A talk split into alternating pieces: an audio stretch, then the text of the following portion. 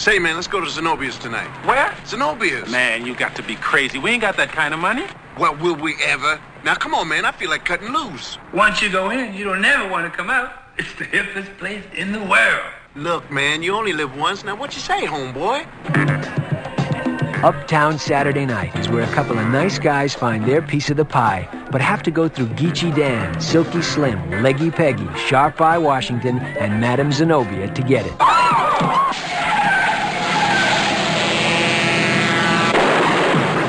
That sucker's gonna get us killed. Mr. Jackson, you behave yourself here.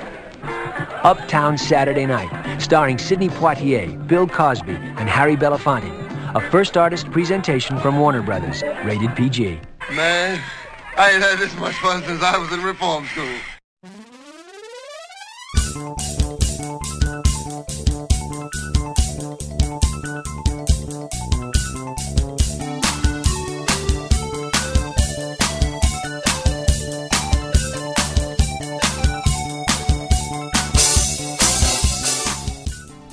It's a big deal.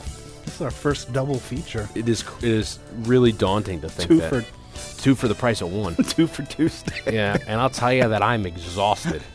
I'm, I'm so tired that I think you know you, when you come around again and you're actually um you you, you, you, you know it's like when you're so hungry Yeah, that yeah. you, that You're not hungry anymore. Yeah, you're not hungry because your body shriveled up and started to digest itself.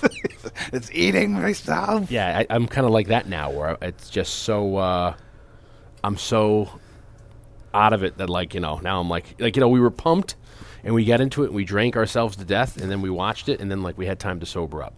So now it's like uh, then then that was like just the end of the first movie. and then we came back Two, and it's like two, two movies for one. yeah, it's crazy. I mean, imagine when we get into like that, like five, five for four dollars or whatever that is. Five nights, five movies for five nights or whatever. Yeah, I don't know if we'll be able to do that. That'd be like the real true all nighter. Yeah, we're doing like all five star tracks, the first five. we can't get the six because there's not six nights for six dollars. There's only five movies. It's only So- the five for five. Yeah, yeah. Although there was someone I think messaged us on Facebook that said that they had a deal at their store which was like seven for seven. So what does that mean? We do like we do like six Star Trek. Well, you could do, the Jasons. You could do well. You could do Jasons, or you could do all the Star Treks up through Generation. Yeah, oh, because yeah, then what's A little yeah. crossover, Yeah, because there is a crossover. The seventh one is technically a crossover. Um, Seven for seven. it's, inc- it's insane. I, I apologize for not remembering who messaged us, but you know who you are. Yeah, yeah. God bless you, because we, we've been getting uh, a few messages lately. I feel like I'm so much louder than you. Maybe that's because I have the cans on. The cans. The cans. I have tin cans in my ears. I was joking before. I was thinking like, uh, you know, having uh, that joke's not going to go anywhere because I can't remember the punchline. But having Chuck Heston, you know, just just replace Chuck Heston with everybody, you know, in movies like, uh, you know, would Chuck Heston be like a good Indiana Jones? You know, he was a good dog. you, know, like, you were named after a dog. I had a little. A lo- I had a lot of got good times with that dog. You know, Used to have Chuck Heston in there. You know, I had Nazis. I ate those guys. You know, you've, uh, be fun. Snakes. Yeah. Why did it have to be snakes? You're roped into like all these different roles. Those damn you know? dirty snakes. She talks in her sleep. Oh, that's Sean Connery's line. Sorry. Um, it's weird, you know, when you're up this late. I was the other night. Uh, don't judge me, but sometimes, like when I'm sitting in the room, we've, you know, in my bedroom late at night, and like I've got the antenna on on the Intel and TV. We can only get a certain amount of channels. Yeah. So, like, if there's nothing on, I end up leaving on like PBS point two, which is like the uh, PBS point two. the kids PBS. So The like, kids PBS. more You- crazier than you ever imagined. You're listening to PBS point two. Hey, you know what? kids PBS. Uh, welcome to Saturday Night Movie Sleepovers. Um, Saturday night. Movie sleepovers, yeah. I, I'm We Dion need to Baya. begin a jingle one we- We're, we're gonna get some really weird jingle. That's really uncom- like unsettling. The F this movie guys do a jingle sometimes when they're Yeah. when they mention us. They were the slagging us off in a fun way with our jingle. They're like Saturday night movie Quaalude, Quaalude party. yeah, yeah. Um, I'm Dion Baya, I'm Jay Blake. and we're here again, live to tape. Live to tape. The, uh, the amazing live conundrum. of live to tape. um, so I'm sitting there watching PBS Point Two, and it's the kids PBS. You Mm-hmm. know, so I'm sitting there and I find myself watching uh, Thomas the Tank Engine. Okay, Okay. and I, I, for some reason I'm always comforted with that world. Don't judge me. It's like, but I used to like it when it was like, you know. Uh, live action, like it was all miniature work. Now it's all Yeah, yeah. computers. So that takes place on the island of uh, Sodor, I think the name of the island is, which is if I looked it up on the map because this is how bored I was. Where it's supposed to be between the England and the Isle of Man, which there's nothing there, but they're saying that this is where this island is. So what I was thinking is, do you think the people of um, the island of Sodor fear like a mad a Maximum Overdrive or like Rise of the Machines kind of a thing? Because I'm watching this and they're like they're talking to the tanks, uh, uh, the tanks being like the, the engines and all that. Yeah, yeah. And it's weird because sometimes the buses have faces on them, but then like Sir Topham Hatt, who's the mayor, his car doesn't have a face. So it's very arbitrary who is self-aware and who isn't. Like there's a big crane and that, that's self-aware, and there's all the all the you know engines. So I was wondering like what happens if there's an uprising? Like and, and this is like circa pre-war, so it's like 1939, 38. So it's like you know you have like like a Terminator Rise of the Machines where like there's a Skynet you know engine you know and then suddenly it's like Maximum Overdrive they all start killing everybody and then they're- they need like uh, someone to suddenly th- they realize they're out of coal so they need someone to like pump coal they have slave. They enslave the people. yeah they enslave the shovel paper gold. so that, that means like someone comes over like instead of having the uh, remember it was like the little the little Jeep in Maximum Overdrive with the, with the M60 on top, like me me me me. This is like you have someone with a bell, me me me me me, doing Morse code. Be interesting. These are the questions I'm thinking at night. Like Jesus, this would take a really bad turn if, you know, the, the the engines finally realize that the hierarchy and they can take over the humans. Let's hope they never figure that out. But that has nothing to do with this podcast. Not even a little bit. no, not even. So getting back to, to, to, to us doing a Not um, even slightly. not even at all. Uh, us doing a, uh, a a double feature. Um, this is this is the first time we we had an undertaking to do a double feature. And I don't even know why we decided to do them well, you wanted to do the sequel, and I was like, but I haven't seen the first Oh one. yeah, I guess, So I, guess like, that's right. I really wanted to just do Secret of the Ooze. A- And uh, yeah, well, that, that's okay. So if you haven't known by now what we're doing, we're, we're doing. Um, In case you, you happen to download it and didn't figure out. yeah, we're doing uh, 1990s teen, Teenage Mutant Ninja Turtles, and the 1991's Teenage Mutant Ninja Turtles: Secret of the Ooze. Two. Two. Secret of the Ooze. colon Secret of Which the that might have been like that has to be like one of the quickest turnarounds, right? Well, they think they greenlit it while the other one was still in the theater. They say that that it's it's like uh, because it was it came it comes out less than a like a week less than a year. yeah, they they, they say they greenlit that thing as soon as possible, and they, that's why I think uh, you know we're some of the shortcomings of two. Let's put it that way, are, are and because of the uh, the issues of getting it out there, as well as them trying to like you know I don't know tame certain aspects of the uh, I actually don't think two's all that bad, to be honest with you. And in some ways, I kind of enjoy it more than I. Really? I like really enjoyed the first- Like the I f- the first one. The first, good night, guys. we're done. We're done already. Uh, I found one to be freaking awesome because I haven't seen either one of these probably since the Yeah. theater. I mean, I, think the reason why I wanted to do two is is a. I like the idea. he's of using fingers, ladies and uh, gentlemen. a my thumb. Yeah, I, I, I like the idea of just doing a sequel. I know. That's why we did I know you. I Halloween know, I know you don't like that idea. No, but I've not- talked you into it. Yeah, yeah, so yeah, yeah, yeah. You've given in. Like we, we've we've brought this up in other times in the cats. So I, I, I, like if we're gonna do Friday the Thirteenth Part Six, we don't have to do the first five. I Yeah, agree with you there, but like sometimes I feel like you- that's part of a sleepover thing. is You somehow like the first one's out, so you just get the second one. It's just funny. Yeah, you're right. Yeah, and you're like, yeah, what are you gonna? Then like, there's the one kid over your house who hasn't seen the first one, so you have to like try to like explain it to him. We're like, shh, you'll Uh. find out when the movie, and then they don't realize anyway. and B, I went to a midnight screening of the f- first movie a couple of years ago, so it's like it's Oh, there's an underhandedness. so there. it's way more fresh for me than I the second one was. that's funny. Packed midnight screening. Uh, shout out to Steve Hastings, who I dragged with me. He was kind of not into seeing it, but ended up enjoying it. Yeah, you see, Golden Harvest, the, the company that that was uh, making these movies, they wasted no time greenlighting uh, greenlighting a sequel because they didn't want the franchise to burn out.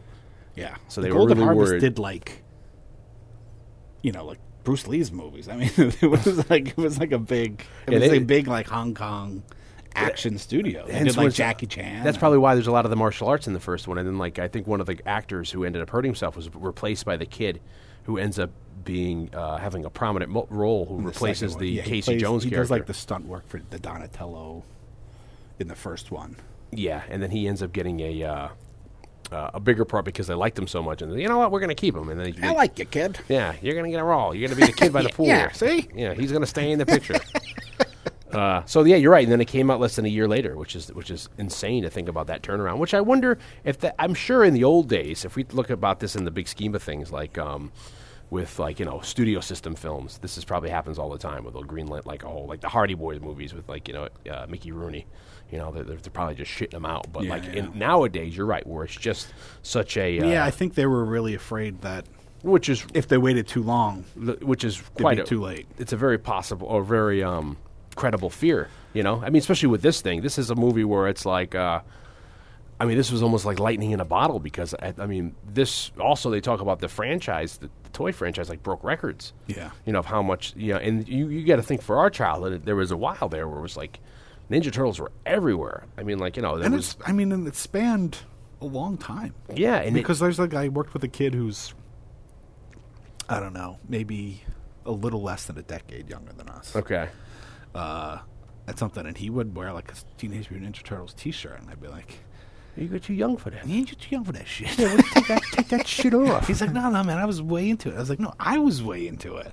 Yeah, but you got to Like, remember that they they had they had a uh, That's mean animated series like ninety six or It kept on going. You know, it was like when we went to the uh, that comic convention and we saw like the legion of people Oh my line up for Power Rangers. That was that was the craziest thing I'd ever seen because we were just we were just a little too old for yeah Power Power Rangers. and that came on the scene and that was I think the equivalent for Ninja Turtles for these kids and then Yeah, it's yeah. funny to see them growing and up. it's like, and my nephew who's like six, isn't a Power Rangers. I mean, so it's been like twenty years of Power Rangers. it, it, and it's amazing to think that they uh, that they for that for that many years they've been doing like you know and then they're growing up and it's almost like it's like a it's like you know like Trekkies wear the shirts or you know Marvel or DC guys wear the shirts. It's funny then them seeing like them wearing like the green Ra- or Red Ranger shoot shirt to like the uh, to like the, the the conventions like you know and hiding that that uh that little I don't know if it was it's like a guilty pleasure but they're like uh you know they're very much Yeah. you know, into their own, you know, kind of a thing. And then, you know, then I got, you know, the Red Ranger. Who was the, that day? Like the Red Ranger was there. But They he were- wasn't even like the first Red Ranger. But they were like kicking down, like you know. I mean, Roddy Piper was there. God bless him. He was still alive, uh, and he had passed. I think he passed away within a year of us seeing him. Yeah, And no one was really. I mean, it was like Power Rangers were out the door. I mean, oh yeah, Power Rangers was a big deal then. I mean, it Uh, was and like- that was like the real eye opener. I mean, it wasn't like. I mean, neither one of us were like, "Fuck, why does anybody give a shit about the Power Rangers?" But it was like this eye opener of like, I never realized the Power Rangers was so fucking big. I mean, they went. You know, Ninja Turtles. Sh- I think they had a show until like '97. Then it was rebooted. This is cartoon. In 2003, they had another uh, TV show, and then they had a movie, an animated movie, come out in 2000. I think it was seven, which I saw, which was pretty good. Which I think was, of course, maybe was it direct to DVD? That might have been. Oh no, I don't think so. The They might have- might have had a- movie? yeah, the animated movie might like have had a release. TMNT or whatever. Yeah, there's Or just T- teenage Uh, mu- TMNT. TMNT. Yeah. It's like Saturday Night Movie Sleepover. it's the same S- SM and NET. uh, but uh, And then the the the fir- the the re- their new movie just came out in what 14? yeah, and then the new one comes out the, this weekend. Yeah, around this this the, the timing of this this cast dropping. No no no pun it, no coincidence there. But uh, I mean, I think before we launch in, we should just at least briefly kind of give a little bit of background about it. Well, now I, let- should- I would say that if you're really interested in getting to the nitty gritty of it and you haven't seen it yet, there's a pretty great documentary called Turtle Power. okay, which I didn't know before this cast. So like, defi- this is going to save me a lot of time. Sorry, I came here with like I have like like a like a big like uh, Dan's been printing out yeah. stuff. I've I've like a, since I brought a fucking last week. like a pallet of stuff on like one of those loaders. It's uh, it's called Turtle Power. I believe the full title is Turtle Power: The Definitive History of Teenage Mutant Ninja Turtles, or something like that. So if you really want to get in the nitty gritty, they start from the very beginning up through the end of the first movie, touch on the other movies, and then it's kind of out. okay, Um, but uh, it sounds like a great documentary too. I mean, it's really it's an interesting story. I mean, because it's just the phenomenon that it became, which Yeah. is um, and it's and it, I think that kind of rivals. We talk about how like grossing Batman was and stuff. I wonder if someone did the math. Uh, Tim Burton's Batman. I wonder if you did the math at other franchises at the well, time. Well, this like, one was made, know. probably made for a lot less. I mean, this movie when it came No, out, No, but I mean, I'm, I'm sorry. At the end of the day, you think about Yeah. like a franchise, like you know, with uh, toys and Yeah, the phenomenon versus. I wonder what what would have made more money overall with like you know you had Pizza Hut, you had freaking Yeah, I mean all over the this- world. I mean, I would say this movie. Yeah. I would say that I'd say Teenage Mutant Ninja Turtles for sure. I mean, it was it's shocking.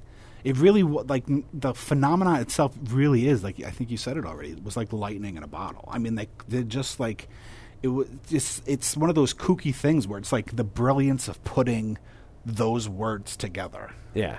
Like any other combination of words, anything else it could have been called might not have worked. But And it was called Teenage Mutant Ninja Turtles. It just like captured the imagination. and it's so weird because you think about like what the appeal is versus you know other comic book characters at the time if there's any kind of other reasoning behind I, I you know what why does it work oppose anything else was it maybe because they were they were really you know there at the right time with all the comic book uh, movies with Batman doing so well and then Yeah, you have yeah. Dick Tracy in the pipeline I mean, and well, all I mean, it only got a movie because it was already such a big, huge phenomenon. It was created by two comic book artists called uh, Peter Laird and uh, Kevin Eastman. yeah in which the, in the in, early in 80s the in the in the grand scheme of things, to brand it that way, the com- like every issue of the comic book was like Eastman and Laird's. Yeah it's great Teenage Mutant Ninja. It's like John Carpenter's the thing. you know, like they had the foresight to like. Yeah, it's right what we should be doing. Dion By and Jay Blake's, or Jay Blake and Dion By is, uh, you know, Blake and Dion's uh, Saturday movie sleepovers. And, it was only done. I mean, they were just hanging out one night, and they were just like, you know, they, they were annoyed with what was on TV, and they and they, they just started doodling. Yeah. and they, They came were- up with four turtles. You know, they kind of got together. Uh, Laird had worked for this magazine. It was like a fanzine for comic books called Scat Magazine, and um, Eastman f- saw somebody had left a copy of that magazine on a bus, yeah, and he picked it up and he flipped through it, and he was into comic books and he wanted to be a comic book artist, and he like fell in love with that magazine. So he called them up and said, "I want to be a part of it." They hooked him. up. They said, "You should call Peter Laird." They ended up forming their own like comic book company called Mirage. yeah, because they couldn't, they didn't really have a better name for it. They just and they fell in love. Like you know, th- their friendship was built on the fact that they both loved Jack Kirby, yeah, who was uh, who was I'm sure come up on this cast more than once. yeah. Uh, and Affiliations to Stan Lee, of course. and so like- that's how they started. It was like a completely like a fluke thing. Had this guy not found this magazine, had the guy who left the magazine not left the magazine. Yeah, they it were- was this complete fluke thing. They became friends and they started this business. And like you said, watching TV. Yeah, they were just night, sketching, doodling, funny stuff, and then and Eastman draws this picture of a turtle with, uh, you know, like with nunchucks and stuff, and he's pointing at, he holds it up to Laird, and he said, "A Ninja Turtle." Now, I believe the company Mondo, uh, MondoTees.com, they do posters and stuff. I believe they actually created, they commissioned and had a figure made that's of that sketch of it. Oh, really? So you can buy an action figure that's based off of that Yeah. original sketch. Which, if you're kind of a diehard turtle fan, I'm sure you, you've probably seen that sketch before. And if you haven't, if you just Google like original Teenage Mutant Ninja Turtles sketch, Oh, we'll, sure put, we'll put a it. link in the cast. Um, and then to kind of like, you know, as a little bit of competition, Laird drew his version of the te- of the of a Ninja Turtle, and then to up that, Eastman drew four of them, all with different weapons, and then Laird kind of drew that as a fake cover of a comic book, and it said Ninja Turtles, and then Laird's like. I think we should add the wor- words "teenage mutant." Yeah, because they were big fans of Chud. yeah, and no, I'm kidding. and uh, so it became Teenage Mutant Ninja Turtles. Like I said, that name is kind of like it's like that's really the genius of it. I think is that name. So then they're like, well, they used a tax refund and they used a loan from Eastman's uncle, and they were able to self-publish. well, at the time, that's yeah, at the time, the underground comic publishing movement was kind of big. You Yeah, had like tons Cr- of stuff in like the- Crumb, yeah, and all these things. Ralph things. Snart. There was, I mean, there's a lot of stuff. I, I mean, we were li- reading comic books, and we're talking like early to mid '80s. Yeah, I mean, there was a lot of stuff like in the late '80s, like the the uh, the Sleaze Brothers. There's like so many Yeah. like stuff back then that was like, you know, independent comics. It was. It's like the. It was like. It's like the podcast phenomenon. It's like, you know, we don't have access to like a radio station, so we're going to record. Let's just record our own thing, Yeah. and we'll put it out there. And whoever wants to read it or listen to it or whatever your medium is, they can do it. So they they took a loan from from Eastman's uncle, and they printed the original run was like three thousand copies. It took them like two months or two and a half Yeah, months or were, something. they were roughly uh, they're p- like parodying uh, four of the most popular comics in the time, which was Daredevil, uh, New Mutants, Dave Sims, uh, S- uh, Cerebus, and then Frank, uh, Frank Miller's Ronin. Yeah, and that was kind of like the, the it was very much an a, amalgam uh, of them all. They're like, this is this idea is hilarious. We should do like a full story about these guys, and they loved Frank Miller and stuff. So it's very much uh like a loving parody Yeah. of that. Like you know, in, in Daredevil, you have the hand. Yeah. So the bad guys in this are the foot. Yeah. Uh, their me- their Lord's mentor is Stick, and you know, in Teenage Mutant Ninja Turtles, Splinter, Splinter. yeah. So it was very much this like kind of loving homage slash parody Yeah. of like, and the dialogue was very like f- Frank Miller. But it's that, that's the thing. I have. I remember when this phenomenon was happening. I went and bought like one of the four uh, graphic novels that or the books that they released Yeah, these things, and uh, it's very dark. Yeah, you know, it's much more adult It's great, and you know, and, and cartoon. I think a lot of diehard fans will know. But like you know, of course, It was know, black and white. yeah, in the color, the color covers that I would see, you know, they all originally had the, just one red bandana. Yeah, yeah. And it wasn't until I think when they got to the comic book, the car, ca- it was I'm like sorry, the- the cartoon form is when Yeah, they started, to- cartoon and so they the- can the kids need to distinguish the fucking turtles, you know. Yeah, yeah. You know, let's give them different weapons because I think also maybe they all had um, uh, uh, uh, what do you call it too. Uh, swords. I don't Yeah, remember yeah. katanas. If, if or and then maybe that was another marketing thing. So they they go to this comic book convention in, in New Hampshire and with a, with a limited run, and they end up selling the you know the, their shit sells right out really quickly. Yeah. you know. And So then they print more. Yeah, And they're like, hey, let's do another one. That's the funny thing is, spoiler alert, they kill off Shredder in the first issue. Yeah. And everybody's like, why did you do that? They're like, because we never thought we would do another issue. Like, we did this just for fun. like, it was completely just for fun. Um, then they figured they'd do another issue. Then they managed to get it into some, like, local stores. Yeah, this is like May May '84. They went to the comic book convention. Uh, they created the character. They created the characters in November of '83. and then the first run they, they printed 3250 copies that sold out uh, they did also they did some really good marketing so if you go look at the comic book buyer's guide issue 542 they did a full placed at. so a lot of this stuff was, was was done right and then they noticed within months their stuff was selling like 50 times the cover price so um, that's when they decided you know what th- that's in 84 they put out teenage mutant ninja turtles and then they also, under Mirage, they, they started uh, publishing a bi monthly companion book, which was called Tales of the Teenage Mutant Ninja Turtles. And then that's when they, they you know, from. Uh, then they end up going over and, and, and going to TV marketing. And this is where it comes into play, which is funny for us because we talk about this in our cartoon casts on Yeah. G.I. Joe the movie and Transformers the movie that, you know, basically at this point they go over to Playmates, which is relatively like a Yeah. small toy company, and they're like, you know, and I think that maybe does Playmates pass at first? Well, what happens is this guy Mark Freedman, who's like a, he's a guy that licenses things and then tries to sell that license, and so he comes to them as like, I guess in terms of like some kind of agent, and he's Yeah. like, I, like I like I think this comic book's awesome. I think this thing could be huge. Let me go out and try to get a deal. And they're like, look, fine. If you think you can get a deal, go. So because the fans are snatching this thing up, and they end up uh, doing a whole series, which is like 129 issues, and it, it's spanning four separate volumes. So it's like you know, there, there's a it's demand still for like this. yeah. I mean, it's still like a it's a kind of still a cult thing, but it's like smo- snowballing. Yeah. and just getting bigger and bigger. So he goes and he goes to like all these different toy companies, and everybody's like, "What the fuck is this?" Turtles that are fucking, you know, we deal in facts, kid. So finally, he ends up at Playmates, and I think Playmates had been producing toys for like other companies. and which is interesting for us, uh, you know, of, of the era too. Playmates is the ones who were putting out Next Generation figures. Yeah. So there's weird. There's like a little crossover, I think, even where they did like a when Turtles were kind of a hit. Like fuck it, put them together. you know? we'll figure it out later. You know.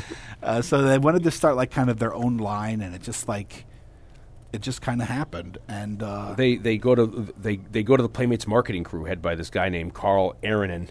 He was the VP of sales, and they just have these uh, a, lot of very famous within the industry conceptier and writers sit in a in a room and they just come up with this backstory and and they come up with all this different things like you know that's where they they, they, they, they start brainstorming like we always joke about like you know uh, boardroom guys yeah, in the yeah. cigars in a closed room just talking stuff up and yelling at each other it's almost like one of these brokered conventions you hear about in politics yeah. and they come up with the phrases like heroes in a half shell get coined in there turtle power and they end up getting a uh, i guess that's when they go to the tv series and they do a mini series for, for i guess they get the they get a five- they cartoon yeah, they do like five issues with uh, Fred Wolf Films, and uh, yeah, they do a five a five episode miniseries which airs.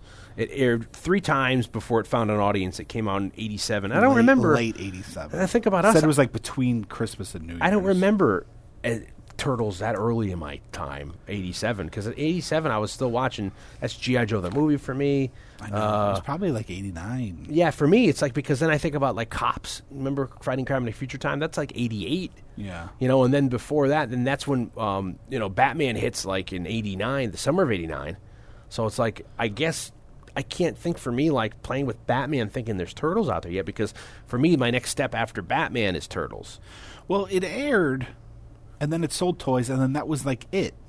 But then it went to this. Then it went to Saturday mornings. But what happened was like that was kind of it. Like whoever aired it or financed the cartoon was like, no, it did what it needed to do. We made X amount of dollars. But Fred Wolf, who was produced the, the series, was like, you know, why should why we should do more? Yeah, they- like we should keep going. So he went back to Playmates, and they ended up getting a deal with CBS.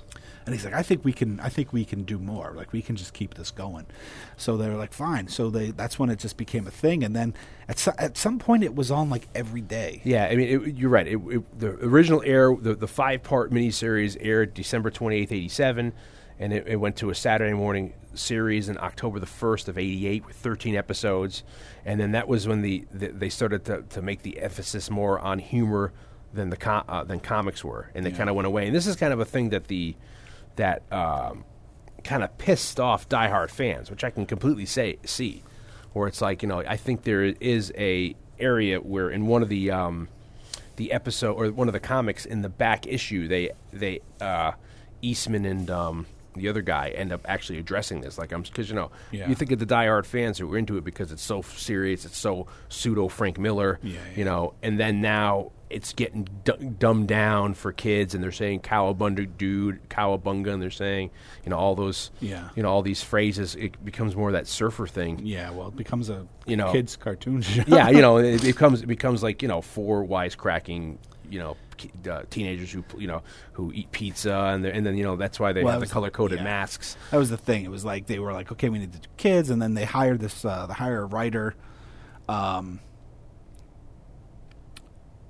named David Wise. Now, originally they they went to, they went to Chuck Lorre Yeah. with it, who did like big, who does Big Bang Theory and and uh, you know. Uh, Maybe two broke girls and all that stuff. But before he got into sitcoms, he was doing cartoon shows, and he they went to him, but he was just about trying to get into the sitcom world, and he suggested this guy David Wise. So David Wise, kind of, he's the one that wrote the original miniseries, and then so a lot of it comes from him in terms of like, and obviously working with Playmates and trying to sell toys to kids. So you know he makes a very dis- the distinction about all the characters. And Mikey's kind of the youngest. Michelangelo's kind of the youngest one, and It is it's brilliant marketing. You want to have everyone have and they're trying to think of like catchphrases, You know, and he puts in an episode the word cowabunga. Yeah. because he remembered a Charles Schulz comic from like the '60s. There you go. where Snoopy was surfing, and then he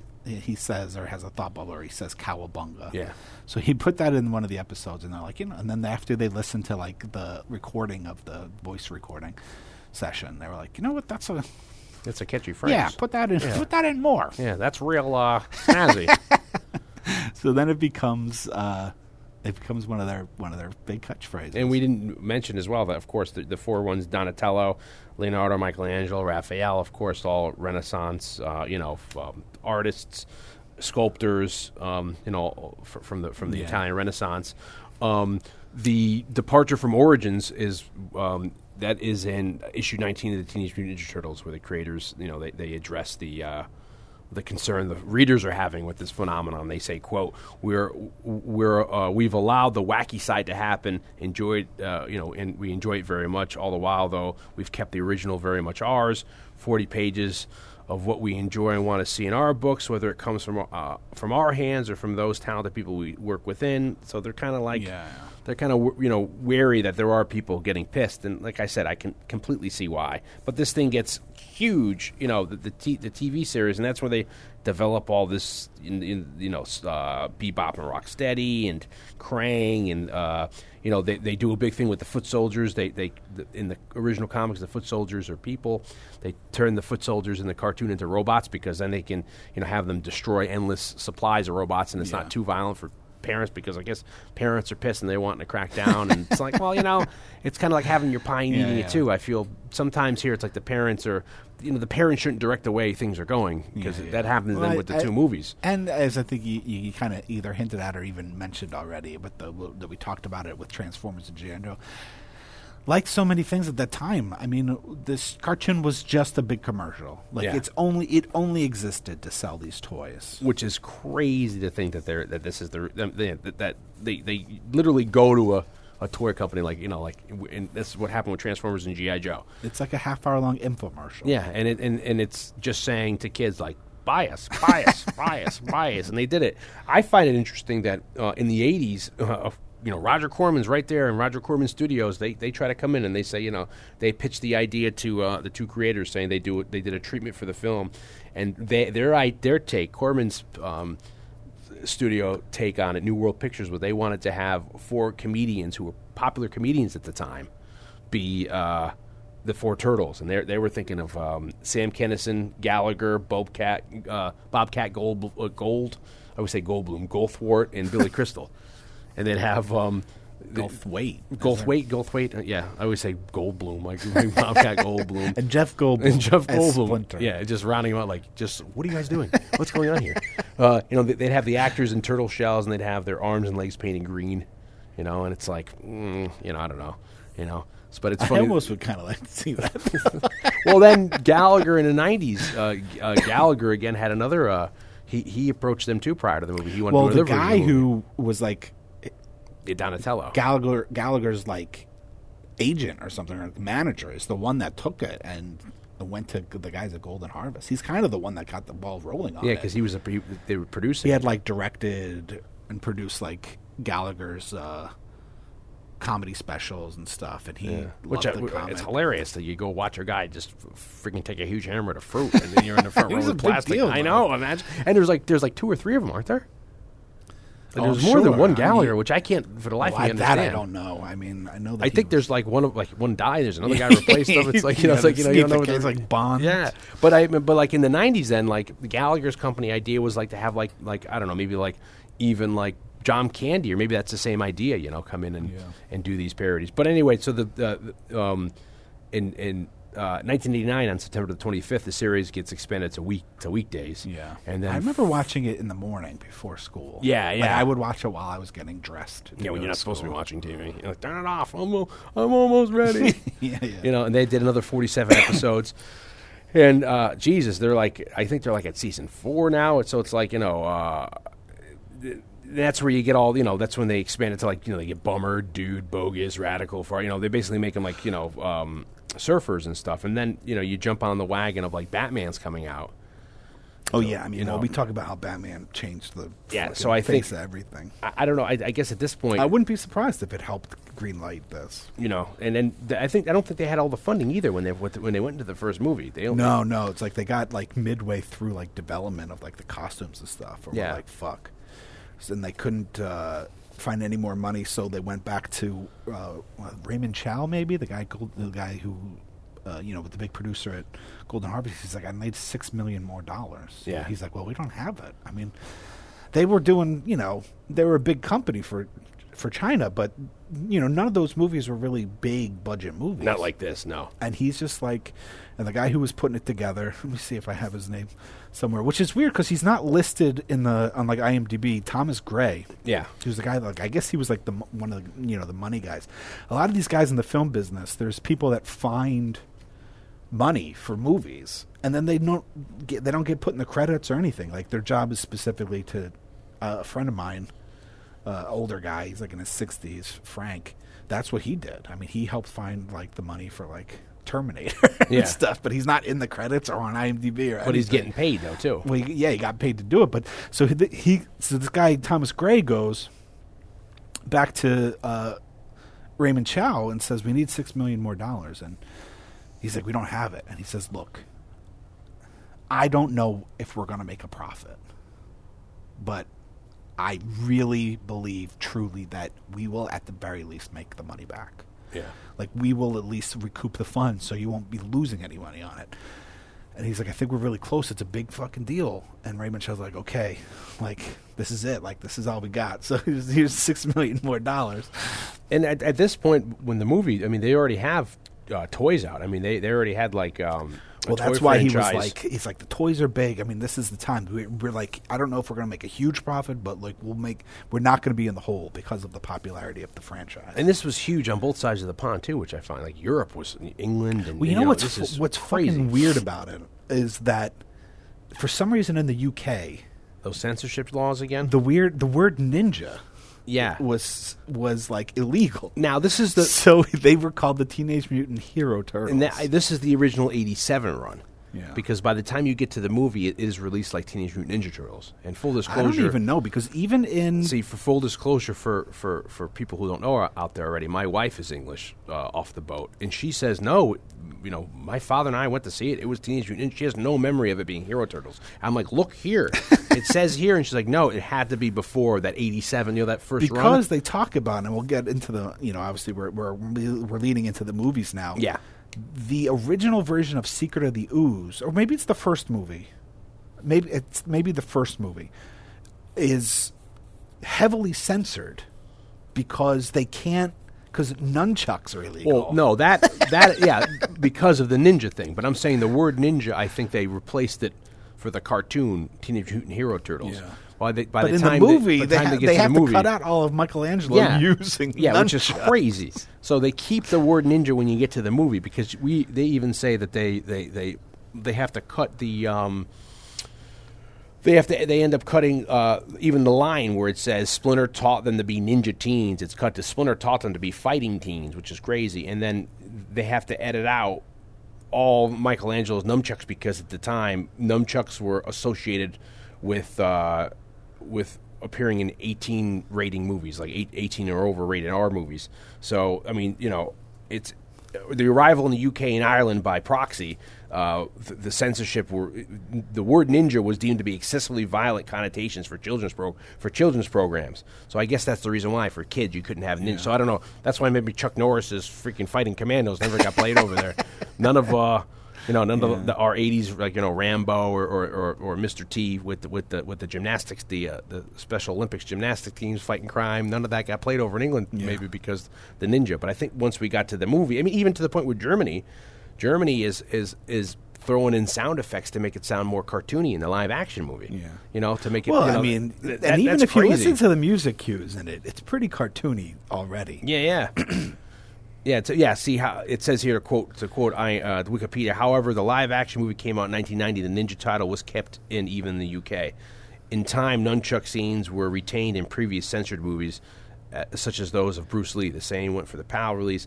So, UK didn't get to see the the uncut num- nunchucks themselves in 2003. But Yeah, the, the until ninja stuff was kept in there. But I guess some of the foreign films, foreign speaking, like in Spain, Italy, and Portugal, they uh, they still had hero teens. Which it gets all so like. so you think about their scenes where it's like you know Ninja. yeah, where ninja rap. You know, it's like you think about the nunchuck scenes with like uh, Michelangelo squaring off with that foot Yeah, soldier. It's that's like cut that's out. cut. You're, you know, a lot of that, you know, and then that's I. This is what pisses me off about when you get the Secret of the Ooze, that like you have like parent groups and you have censorship laws, and then them trying to keep a buck, uh, dictating your then your your uh, your fiction, and they're suddenly saying for your narrative, well, we have to, we can't have them using their weapons. So I'm like, that's why in Secret of the Ooze, you don't have them using their weapons nearly as much, Yeah, yeah. because they want to make sure that it at, the passes same, all the censors. but at the same time, the fighting choreography is kind of great in Secret of the Ooze. Yeah, yeah. There's a lot of crazy shit going on. You know, I just found the first one to be so awesome. I mean, f- the first one is like like a, it's it's like dark because it, it keeps. I guess I guess why I like it is that it keeps to kind of the Yeah. the original story. You know, where Well, it's like yeah. Well, what happens is they somebody writes the somebody writes us the original script for the movie, and then they hire this guy named Steve Steve Barron to direct it, who had directed a bunch of music videos. Yeah. He reads the script and he's like, Well, they also I- hire I- him because they realize that he has an in. Uh, he has a. I, I think he, he should be nominated maybe for one of our alumni because he was a camera assistant on Donner Superman, The Duelist, and A Bridge Too Far. But then he had directed three episodes of uh, um, Jim Henson's The Storyteller, which we love that Yeah, show. yeah. Uh, he directed the pilot and then two episodes from '87 to '88. So they hire him knowing that he has an in with Henson, that they're going to need Henson as well. That he's already done kind of animatronic work before with this stuff. So they say, you know, you're the perfect guy for this. He goes on to do. Um, Coneheads, which is okay. He does your thing you love, the TV uh, television movie Merlin from 1998.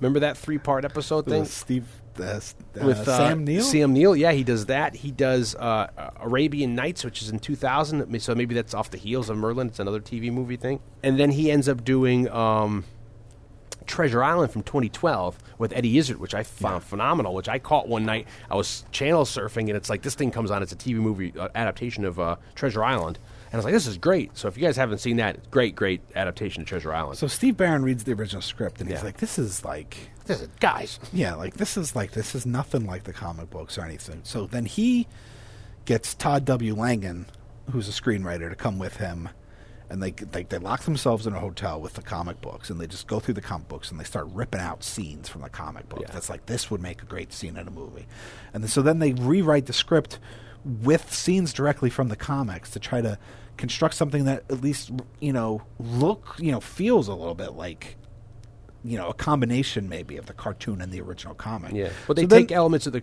of the cartoon too. They take, uh, uh, you know, like April being a news reporter because in the original she's not a news reporter, and then they also take, of course, which I think is brilliant on their part. They take the turtles having different color bandanas, Yeah, you know, yeah. like because you know, and then you know, yeah, so they not they, having they the create a nice hybrid because at the end of the Yeah, day, they but I think they do still- lean more they- towards the comic book. They're still marketing it to the kids that are into the co- into the uh, into the cartoon. Yeah. but they, yeah, they make it darker, and then you know Barron having worked with Henson and all this other stuff, he realizes that not only tonally making it a little bit darker, but if you can, if if it's at night, it's visually a little bit darker. We can get closer to all these costumes and masks Yeah, you know, it's and things. it's and- interesting you say and that. you get like really close to like Splinter and stuff in a way that like a lot of stuff didn't shoot things that way Yeah. because there was a fear of it seeming, you know, revealing too much of the behind the scenes movie magic stuff. we talk about in the Warriors podcast we did that like the, the DP made a really brilliant choice in the beginning of that movie that since almost all it takes place at night except like the last scene takes place dur- during the day at Coney Island that he said okay we'll just have to justify everything being wet. So there at the very early in the movie there's like a montage it's raining out and then for the rest of the movie it's everything's wet. So what they do is they wet the streets down and because they wet the streets down then like almost you know you get like maybe what two two f stops better because everything is now reflecting. All any kind of light you can find is reflecting off the street in- Yeah. from the water. And i see they do a lot of that here. And when I, we were watching the movie at first i was like you know a lot of this is shot at night or there's weird like um, the, the, the in, in her apartment there's like the, the lighting is weird. So sometimes like there's there's like light flares and stuff. But then the second half of this movie once uh, i think it's raphael gets hurt and they go to the farm then they're out in the open. And i'm like oh because i thought you know at first maybe they're hiding oh because it's costumes. Yeah, you gotta you know like we talked about it we keep um, patting ourselves on the back. And the dick tracy podcast the, the, the makeup people talk about how they had to really get on board with the lighting guys because you know since almost 90% or 95% of the characters in dick, dick tracy are wearing prosthetics you know you have to have your lighting guys on on the ball with you because if they light it wrong it's going to look like freaking makeup. So here that's what i thought was going on is okay they're, they're trying to hide some stuff but then the second half of the, the when they're out in the fields it's like there's no it's like they're just showing like you know all their uh, you know their, yeah, but their also you, to the you don't get as many of like the Oh, extreme close-ups, close-ups, like you know. you know, where like Splinter and Michelangelo, or by like fire or whatever. You know, it- like all that stuff is. I mean, the, the, the close-ups on Splinter amaze me. Like it look, he looks like a dog. Like he's like there's like his eyes are wet. Like he's tearing a little bit. You know, what I mean, like where he's like just like you know, it's like almost like the fur is a little matted down. I was like really into like you know Kevin Clash's work on there. Uh, you know, he who people know as a puppeteer who uh, plays Elmo on Sesame Street, who has a great documentary that they did in 2011 on him called Being Elmo, a, a puppeteer's journey, which is if you want to get into like Henson and being a puppeteer and stuff like that. Uh, he plays uh, Splinter in both movies, and I think he did the puppet work as well. Yeah, Uh, well, he ended up, uh, you know, the Henson Company came aboard, and uh, And- Jim Henson didn't have a whole lot to do specifically with but. God This- bless he was still alive at this yeah, point. yeah, This was like his last, the last feature film, like he was involved Yeah. with. His, uh, his son Brian uh, came on as the of the original head puppeteer, and then passed that job over to Kevin Clash. and then Brian Henson, I think, ended up directing some of the second unit stuff in the first one. in the first movie. Um, and uh, yeah, I mean, the, They- stu- the stuff's amazing. I Well, mean, they- today it's They say at the time it was technically the most uh, high tech stuff they'd ever done. You know, and Yeah. they, they designed this stuff in Jim Henson's creature shop in London.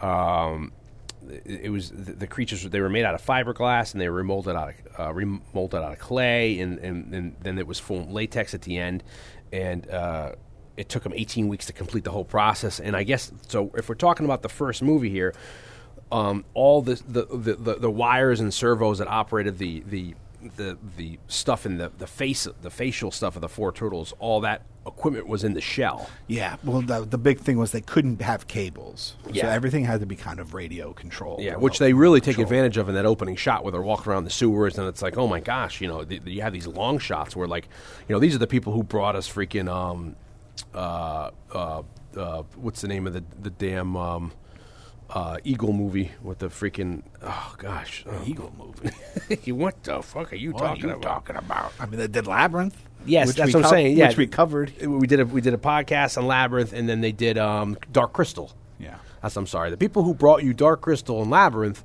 you know these these guys, you know they really know what they're doing here when it comes to freaking. Well, you uh, mean they you know, were the I mean, I'm saying for like live action, they were like stuff. the foremost. Yeah, I mean, they amazing. were like the top of the chain. You know? yeah, yeah, and so it's great to have that, these people take. Now, because of all that stuff, all that equipment that those uh, ac that the suit actors had to wear weighed like seventy pounds. Oh, it's stuff. So they're doing. I mean, obviously in the action scenes, you know, you had less, probably less articulation needed for a lot of the action stuff. So maybe the heads weren't as, uh, you know, detailed in terms of movement for for for the for the stunt work. But Yeah. still, I mean, it's very cumbersome to wear that and act in it. Now, coincidentally, we have a, I mean, we both do, but uh, me more so in terms of a, of a, a professional connection to the guy that plays Raphael. Yeah, He's the only guy who does the voice and is the actor in the suit. yes,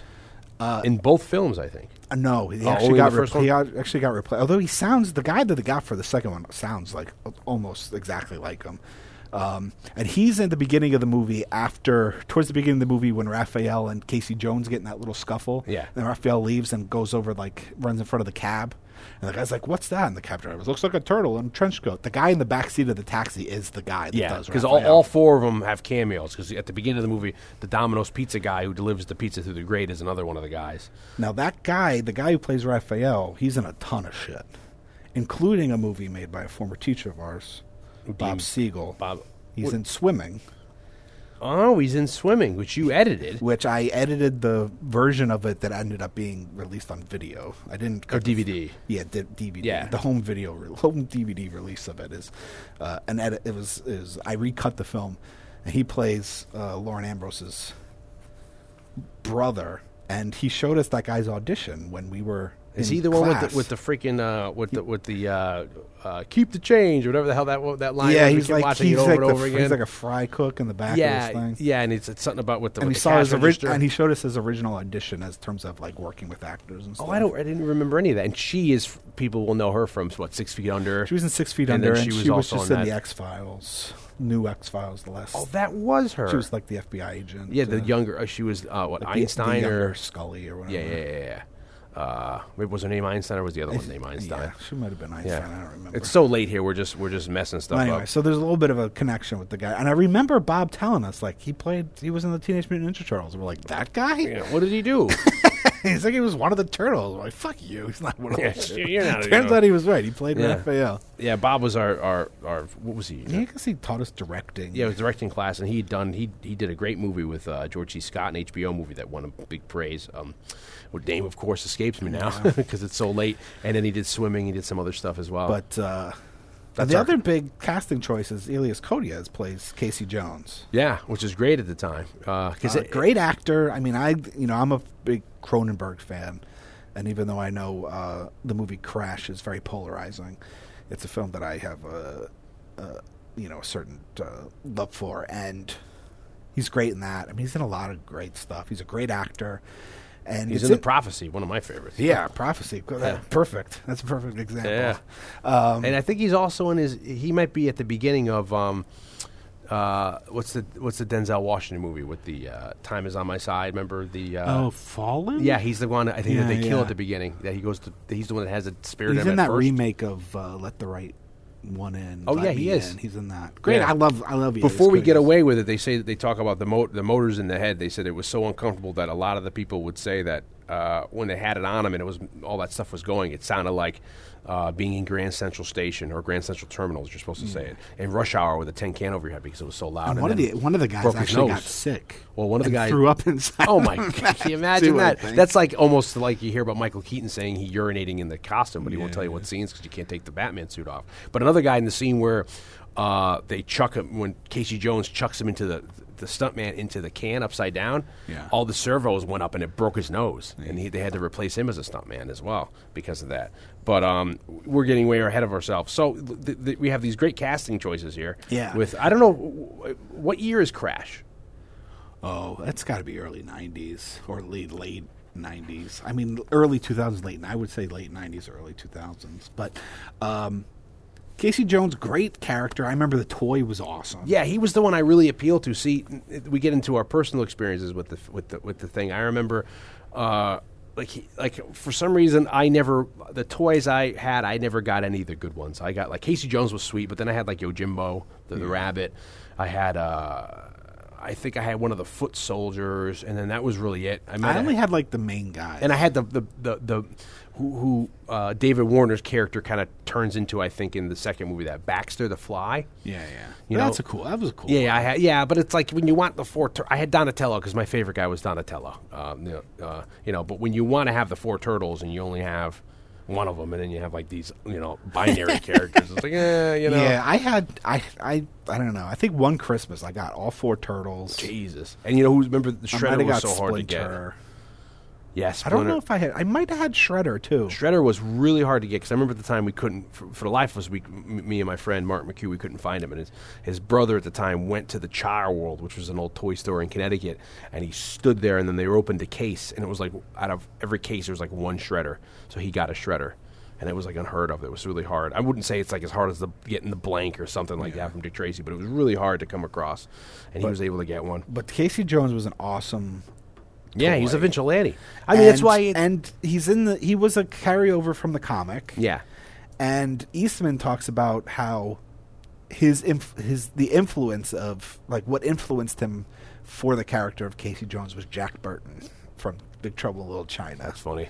And so when you in that context, even when you watch, you know, Ilya, Elias Koteas's depiction of it, like that character is a very maybe less absurd uh, than Jack Burton, but there's like a little bit of that cockiness.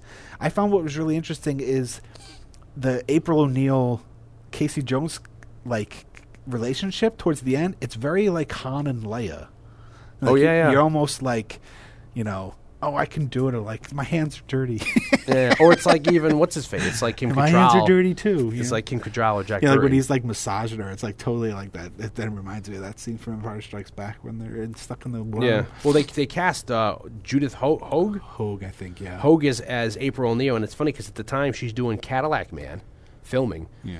And Robin Williams, who's the star of that movie, is a huge Turtles fan. Loves the franchise, so he helps. He he he helps her with character by bringing in comic books for her. He's like, look at this. You know, this is how you gotta. you know, yeah. this is how you get gotta do stuff like I that. I think she's great in it, and she's Yeah. aged really well. She's Yeah. really she looks great. Yeah, I wish they kept her for the other two. I never. th- Full disclosure, I've never seen the third one, but they bring I've back no- Casey Jones. They bring back Elias Koteas this Casey Yeah. Jones, although I will admit, is it full- full Elias dis- or is it Eli- uh, full- Elias?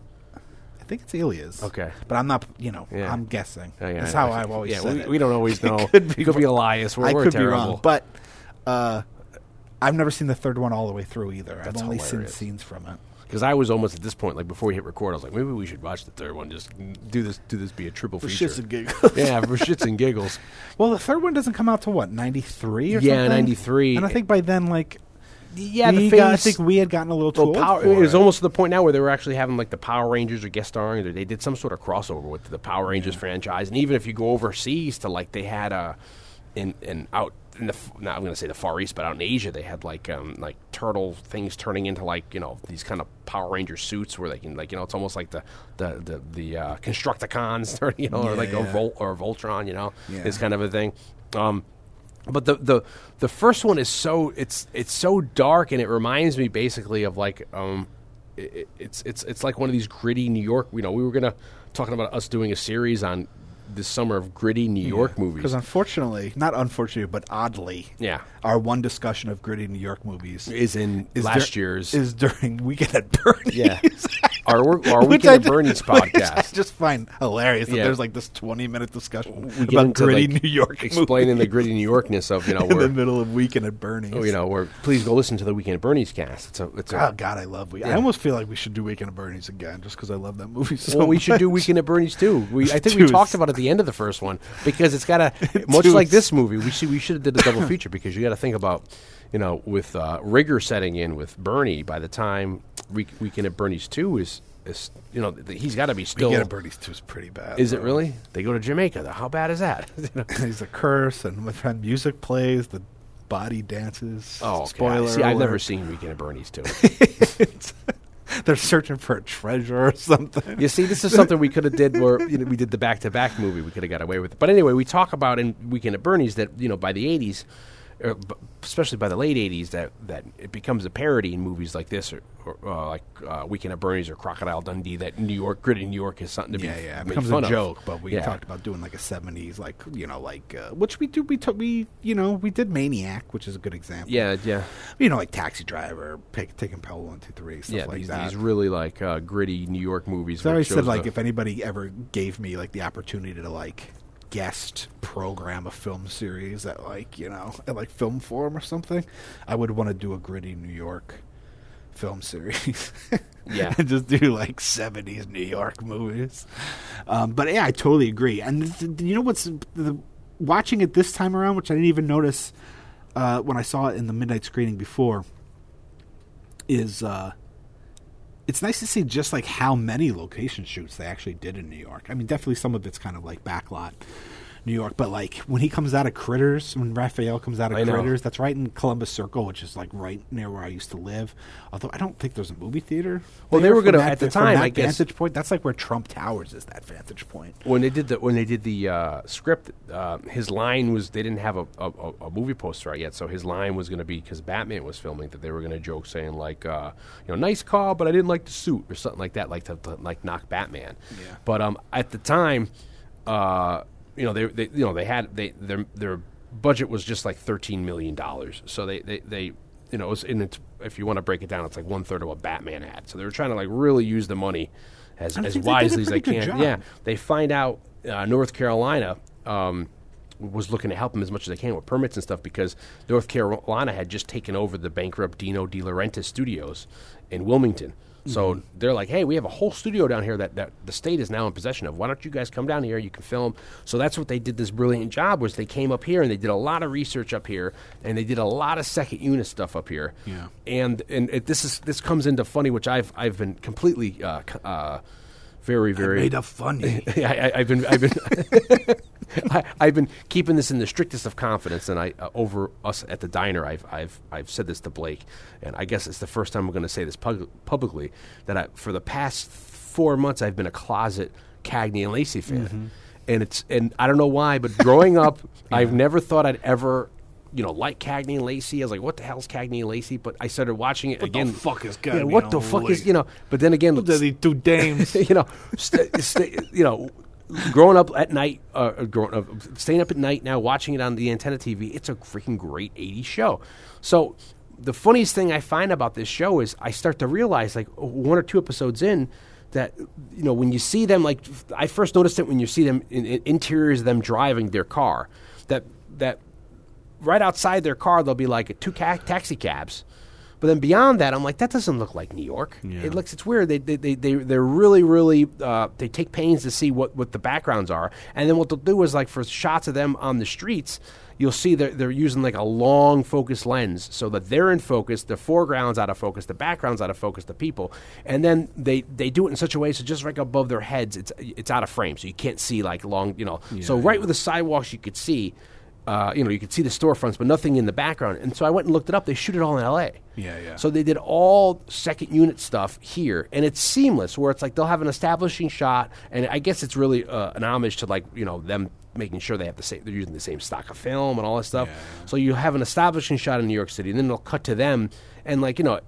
If it, unless you have a trained eye, you cannot tell the difference that they're shooting Yeah, this. well, I so it's hilarious. They're shooting this whole series for like six years, like a big show. Like you think it'd be cheaper. Like you take a show like I'm also into like uh, 1970s Kojak, where I think like one of the caveats Telly Savalas said, "Listen, they want to shoot in L.A." He's like, "I'll only do the show if we shoot half of it in New York." So you have a lot of great scenes where they're shooting it on location in New York. He's walking around, blah blah blah. But then the other half of it, it's always on that perpendicular backlot, New York Street, where it's, you can tell it's a, a New York City set. But they're not doing any of that on Cagney and Lacey. They're shooting it all like outside exteriors on real streets, but it's L.A. streets. But they're they're very much using streets that look like New York. So my point here is this is a brilliant use of what they did here with with this production, was they shot a lot of. Uh, you know, they had the turtle location, the turtles in outfits at specific locations like Times like Square, yeah, like recognizable. yeah, really, you know, or even the uh, the cityscape. So they'll have an establishing shot and they'll pan down and they'll, they'll do a cutaway and then we're we're already on the studio backlot or whatever. Or even them doing like I guess they did extensive research into like rooftops. So they constructed a lot of studio. This is we're talking about now for the Turtles movie. A lot of rooftop locations with a nice background of the New York City skyline. You know, and it's seamless. It looks really really good, and you can't It even does, tell. and there's enough. There's enough as someone that you know lives here, walks out the door, and experiences it every day. There's enough of like, there's enough recognizable stuff where you're like, wow, you know, like, this I, I buy be- this. as yeah, New York. or it- sadly, the like Bleecker Street, like t- you know, like subway when when Danny like runs out of the car down the subway. I mean, that's that looks like a real. I think that's like the real Bleecker Street subway uh, stairwell.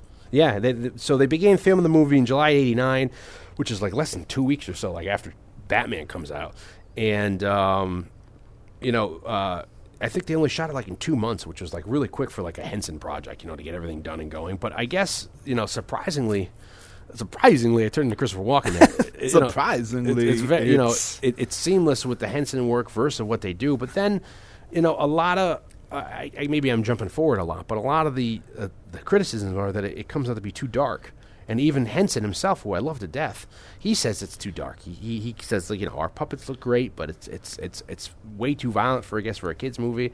And it's weird now to think about you know you look at a movie like Batman, which is clearly geared towards children, and I, I can't remember what the rating system. Maybe it's a PG-13 or something. But I mean, I also think Batman was. inherently dark, I guess. Well, that I mean, we're coming off the. I mean, that's a whole different discussion, which we have probably already had in our epic Batman anniversary six-hour podcast. cast. uh, but you're coming off of like a darker version of Batman. But what I, what I was gonna say was, you know, Batman. Sure, it's marketed towards children, but it's I think it's even more so being marketed towards like teens. You know what I mean?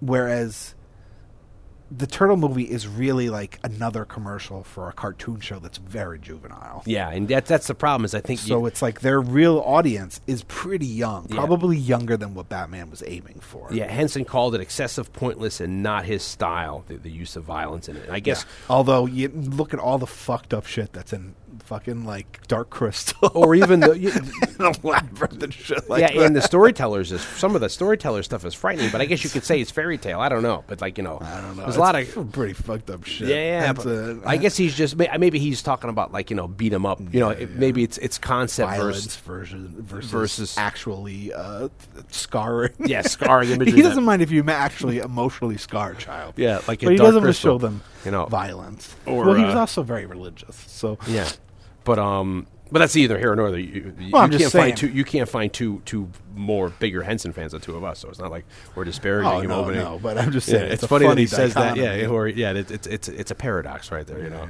Uh, and it could just be because of you know you know also the other half of him was living in England at the time, and you look at the UK laws with this ninja stuff. So maybe it was you know it was a you know we we talk about in another cast how crazy the the uh, the censorship laws were in UK. I forget what, what podcast, what movie we talked about, but there's something for some reason. Maybe was it Maniac or was it or was it uh, Peeping Tom? Was remember that was Oh, you yeah. couldn't even Oh, yeah, yeah. you We couldn't even talk about they couldn't even, movies aren't or like like Straw Dogs or you know that stuff was even filmed there. They're like you're never it's never going to see the light of day. You know what I mean? yeah, they they were very not until like I guess the late '90s when they abolished these uh, censorship laws that they really like stopped tightening tightening down on this stuff. But um, uh, so I mean, they, they, they end up filming it. You know, they they use uh, Tarantino's editor on it, Sally uh, Menke. She, this is one of her fil- first films, and I hear they end up firing before the production is complete. They um, uh, Barron, Barron, they, they, they grab him to direct because Barron, uh, you know, because of his relationship with Henson, and then uh, uh, according to Josh uh, Pais on on a podcast called "I Was There Too," he says that um, Oh, he's the guy that plays Raphael, right? Oh, yeah, there you go. Our, our man. He says that uh, near the end of production, the producers uh, thought the film was becoming too dark, and they ended up uh, firing him and, and, and, and recutting the final cut. Huh. Which is, you know, and, and I think the dark aspects, basically, it's funny for me. I was watching this movie, and I wanted to say to you, it's like, this is basically Chud. Chud, cannibalistic uh, human underground dwellers, is basically Chud is. They were transporting spoiler. They were transporting toxic waste underground. You know, and, and I think that's also happens in. Jason takes Manhattan. They're just they're just shitting it out through the sewer system. But they were transporting it, and it I think hit the homeless, and that's what happens to Chud. That the the, the, the people mutated, and then they were eating people. Like, and that's that's the ch- Chud, basically the Chud. But then the other way is the mutation hit animals, and then in this one, luckily, they turned into like great teenager who love pizza. You know, so it, it it turns into a slightly um, more uh, you know better thing. Uh, I like how they shot the the back. The, the, the, the they wanted to make the the the um, uh, the flashback old school, so they actually shot it on uh, Super it's so 8. dirty looking. You know, it's, it's- so it's fucking gritty. You know, and it's it, and it's almost hilarious. Like it's like just like with a sock puppet that looks like a sp- you know like a rat. You know, and it's like I, It's very striking though in terms of it's so because like the darkness and grittiness of it. Like I've always remembered that since I was little. Like Yeah. it's so stuck out. But it's also it sticks out like a sore thumb, and I guess it's on purpose. But it's just so different of how. Yeah. You know, it's, it really looks like he's just like you know they used like a real simple like puppet, and I guess it's yeah, like you're saying the grittiness and like the all that grain, like Yeah, yeah. it's like But very. I like, always remembered it it's like being reversal like, film. so like gritty looking. uh, you know, they wanted they wanted um, to, to to bring certain aspects of the comic over to the movie. Like they wanted to try the yellow jumpsuit, and it gets into here with with our actress um, Judith Hoag. I guess she was complaining on set about the violence and the six day work schedule. So uh, one of these things here was they tried her in a yellow jumpsuit, and she thought it looked horrible. She's like, "I'm not wearing this," because that's what the character wore on the cartoon, show. So they kind of kind of made an homage to it, and they had her wear the yellow um, um, like slicker. yeah, the, the, the rain jacket. Uh, but I guess they had a problem with her, like complaining and stuff. So they don't even ask her back for the second. We're getting ahead of ourselves. They don't even ask her back for the second movie. It's not even like they got into talks. Like, okay, see you later, you know. Yeah, yeah. But um, so uh, I guess what else? I, I don't know. Um, you know, they talk, and then the difference in height with the with the comic, well, well, you know, where the, the, the in the comics they're supposed to be like three to f- three or four feet tall, but then you know in this movie, of course, because it's people playing them, it's five to six feet tall, and then the, the issues with Shredder. Uh, we have a cameo by our man Sam Rockwell, who I remember way back in the day. You know, it's he's one Head of like thug. He's head thug. You know, he's like you know menthol or regular, and then at the end he gives like you Yeah, know yeah. go check out P eighty He's the only guy that has lines Yeah, yeah, out of the foot. And it's funny seeing him in that. that It's a great concept of, for the foot, I think, for this. Well, that's the whole other thing too. It's like like there's there's a mysterious like the the pl- uh, we haven't got into the plot, but I guess the I don't plot think we of the need to get that much yeah, into it. it's just you know there's there's this rat. If you, if you haven't seen it, then see it. And if you haven't seen it, like we'd spoil the plot for you anyway. Yeah, we're I don't gonna- think we're- because we're covering two movies. I don't know. We can touch on points of the plot, but I don't think we really need to get into the you know the nitty gritty of the plot in terms of you know like it's it's not that complicated. Yeah, yeah. I, you know, I was going for before. I was going to say the people who brought you Dark Crystal and Yoda, because I remember uh, Henson also was. Uh, I don't know if I really don't think Henson did anything with Yoda. I mean, I know Frank I Frank Oz, you know, puppeteered. but you don't think he had any kind of the conceptual thing? You I think it's all Frank Oz and like they? they I think they just had another guy.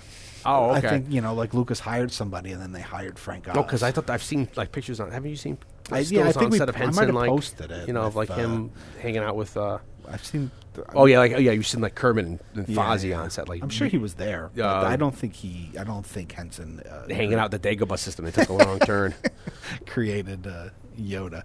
But uh, funny you say Yoda because I feel like, like I said, uh, you know, April and Casey Jones have a very Han and Leia vibe. Obviously, Splinter is a very Yoda esque character, and I think maybe even more so in the second one. I mean, he's the he's the wisdom. He's like the obviously he's the patriarch of that group, but he's you know he's he's the wise one. Yeah. and he's the one trying to You Train- need to settle down. train them, keep them focused, you know, prepare them for what's ahead, uh, prepare them for a world that isn't ready for giant turtles. You know, you must be ninja, you must be uh, invisible, practice invisibility. Um, so there's a very definite for me. I, there was a very definite like Yoda vibe, just Yeah. li- just like His what, wisdom The, the and- Leia and Han thing was a very Star Wars thing, maybe because I'm just Star Wars centric in general. But I, I totally read some of that into it for sure. Um, But the stuff with the foot, I think, yeah, you, so you're saying is yeah that the, at the beginning with them just like it's hilarious like like even the woman sitting on like the uh, out in the fire escape and she just turns and her, her little television is taken away and it's like it's like just but just like this concept of Yeah. like these wayward kids, Yeah, being, being like wrangled and corrupted. by the Japanese like far like almost like the yakuza they're coming like this like you know there's rumors of this of this Yeah. band of ninjas or whatever and then you know they're they're moving and they're they're setting up shop in New York Yeah. and it's all because of the evil It was a great way to, I think, one we get Danny as even though he's clearly older than we were when we saw the movie. There's that that connection for childhood. yeah So you get that like connection of like the love for the turtles, but at the same time, like the excitingness of being part of the foot is Oh, very yeah. alluring. because when you get to that warehouse and it's like I think we talked scared- about the warehouse a little bit with the Flash pilot. Oh, you yeah yeah. Because wasn't it like the bad guys had like a, t- a hideout that was, It was very much like the- we, yeah, we said it was. these- One of us commented that it was very much like the Foot's hideout. yeah, I mean, and, and it's basically um, Which, by the way, we did a the, the original '90s Flash. I did this. I didn't know this episode. This, this Turtles podcast is just us self-referencing everything Wow. we've done. We also did a Smokey and the Bandit Well, look, podcast. look, might as well. Yeah. People, you know. especially if we're, if we're, we're Yeah. referencing stuff we've already discussed. Oh yeah, yeah, definitely. And plus, we're getting a lot of new listeners from. Yeah, if you haven't, yeah, you should. There's a lot of early podcasts that um, that we think is is uh, is uh, cinema or not radio gold. you should go back. I don't know if I'd call it Radio Gold, but it might be worth Yeah, checking It's out. lightning in a bottle, but it's a bottle that doesn't really have a good top on it. So we're losing the uh, we're losing a lot of the uh, what do you call that? The, the um, the But you got like you know you got J and R playing, you got you know Yeah. video games and skateboarding. I mean it's G- GNR playing. Did you say JNR or GNR? yeah, I, I meant G and Oh, if I said it's- J and R, I'm sorry. J and R was playing Yeah. too. But you know what? It's very, it's very. we're saying we're just punch drunk now. It, it's very much reminds me of like uh, you know in Pinocchio when they uh, when uh, Oh yeah, definitely. you know you know talking about, you know, what I'm talking about now, where they take that that guy takes and, and talk about fucked up things. I don't know if we need to- I know, I know. how far, far down that rabbit hole yeah, we need with, to with. Disney and stuff, but it's like you know they go to that island and it's like the whole thing where the guys are like do whatever you want, smoke cigars, play billiards, you know, beat Well, up yeah, kids, I mean it's smack, fucked smack. up, man. I mean it's like You the know. hey, you want some candy? Yeah, you know, and then it turns into the the turning them into fucking in of children. they're turning them into donkeys that work like in the Yeah, mines, the slave them into mines. ninja. Yeah, and then the um, there's even one of the things where um, in the original script and in, in the novelization of the movie, the young boy uh, that have to get that. that Tatsu attacks, uh, he dies in the beating. Remember the the beatdown uh, Tatsu gives the kid because Yeah, yeah, yeah. yeah, he dies in the original in the novelization in the original script, but they thought it was a little, t- you know, the the ratings board was like, eh, you know, you know. but uh, evidently in the the French version of the movie, um, he does die. So hey, go for the French. You know, they, they were like, hey, we'll keep it in. Fuck it. yeah, fuck it, mattered. Shit, we'll do it. Um, so. Uh, and I gotta also say, like, you know, it's funny now. You look back and, and like, you know, in, in retrospect, how, how funny, sh- you know, Shredder's just basically walking in around in like an MC Hammer slash like Sinbad outfit, you know, like the, like the brightness of the colors. But like how they shoot him, like when you first see him and he steps onto the stage and like he's wearing like one of those like headset microphones within his mask, and he's like, "Hello," you know, it's like he has that, Claw yeah, he has that voice. he has that voice built in, and like how they shoot his helmet. It's just like it, all the bright lights off. It's like Yeah. it's great looking. I do know? want to point out. Here's another shout out to Yeah. a, to a previous podcast. no no coincidence. the uh, the fucking Incredible fucking- Hulk, Trial of the Incredible Hulk. We did a TV. We did when Daredevil uh, came out on Netflix. We answered it by doing a uh, the, the trial of the Incredible Hulk TV movie from the '80s And then- Har- uh, Daredevil was in there. Daredevil's featured in The- that. the but original when one. we we commented on like Wilson Fisk has like that room of television monitors and how Yeah. that's like such a, a like an Oh, like- eighties like Bat- uh, Batcave. crime lord. Yeah, yeah. you know, and that's a, and we got It's- it's- Shredder it's in this funny. one. Shredder's just hanging out there with a whole lord of TV. He's not even watching different things. It's like the same thing. Yeah, which is at screen. least it's like I think I felt like Bruce Wayne in the Batcave was watching different angles. Where it's like this one is just really hosh posh. It's just different size TV so eighties, monitors. So eighties, nineties henchmen, uh, not henchmen, but like crime. You know, like you know, evil, That- evil mastermind like layer. you need needs to have, multiple Scarface. Scarface, remember Scarface was looking at the security monitors and stuff like that. Uh, yeah, they took three puppeteers for Kevin Clash to do with Splinter. He did him and then two other guys to do this, you know, the facial expressions because back then it was all remote controlled. You know, so.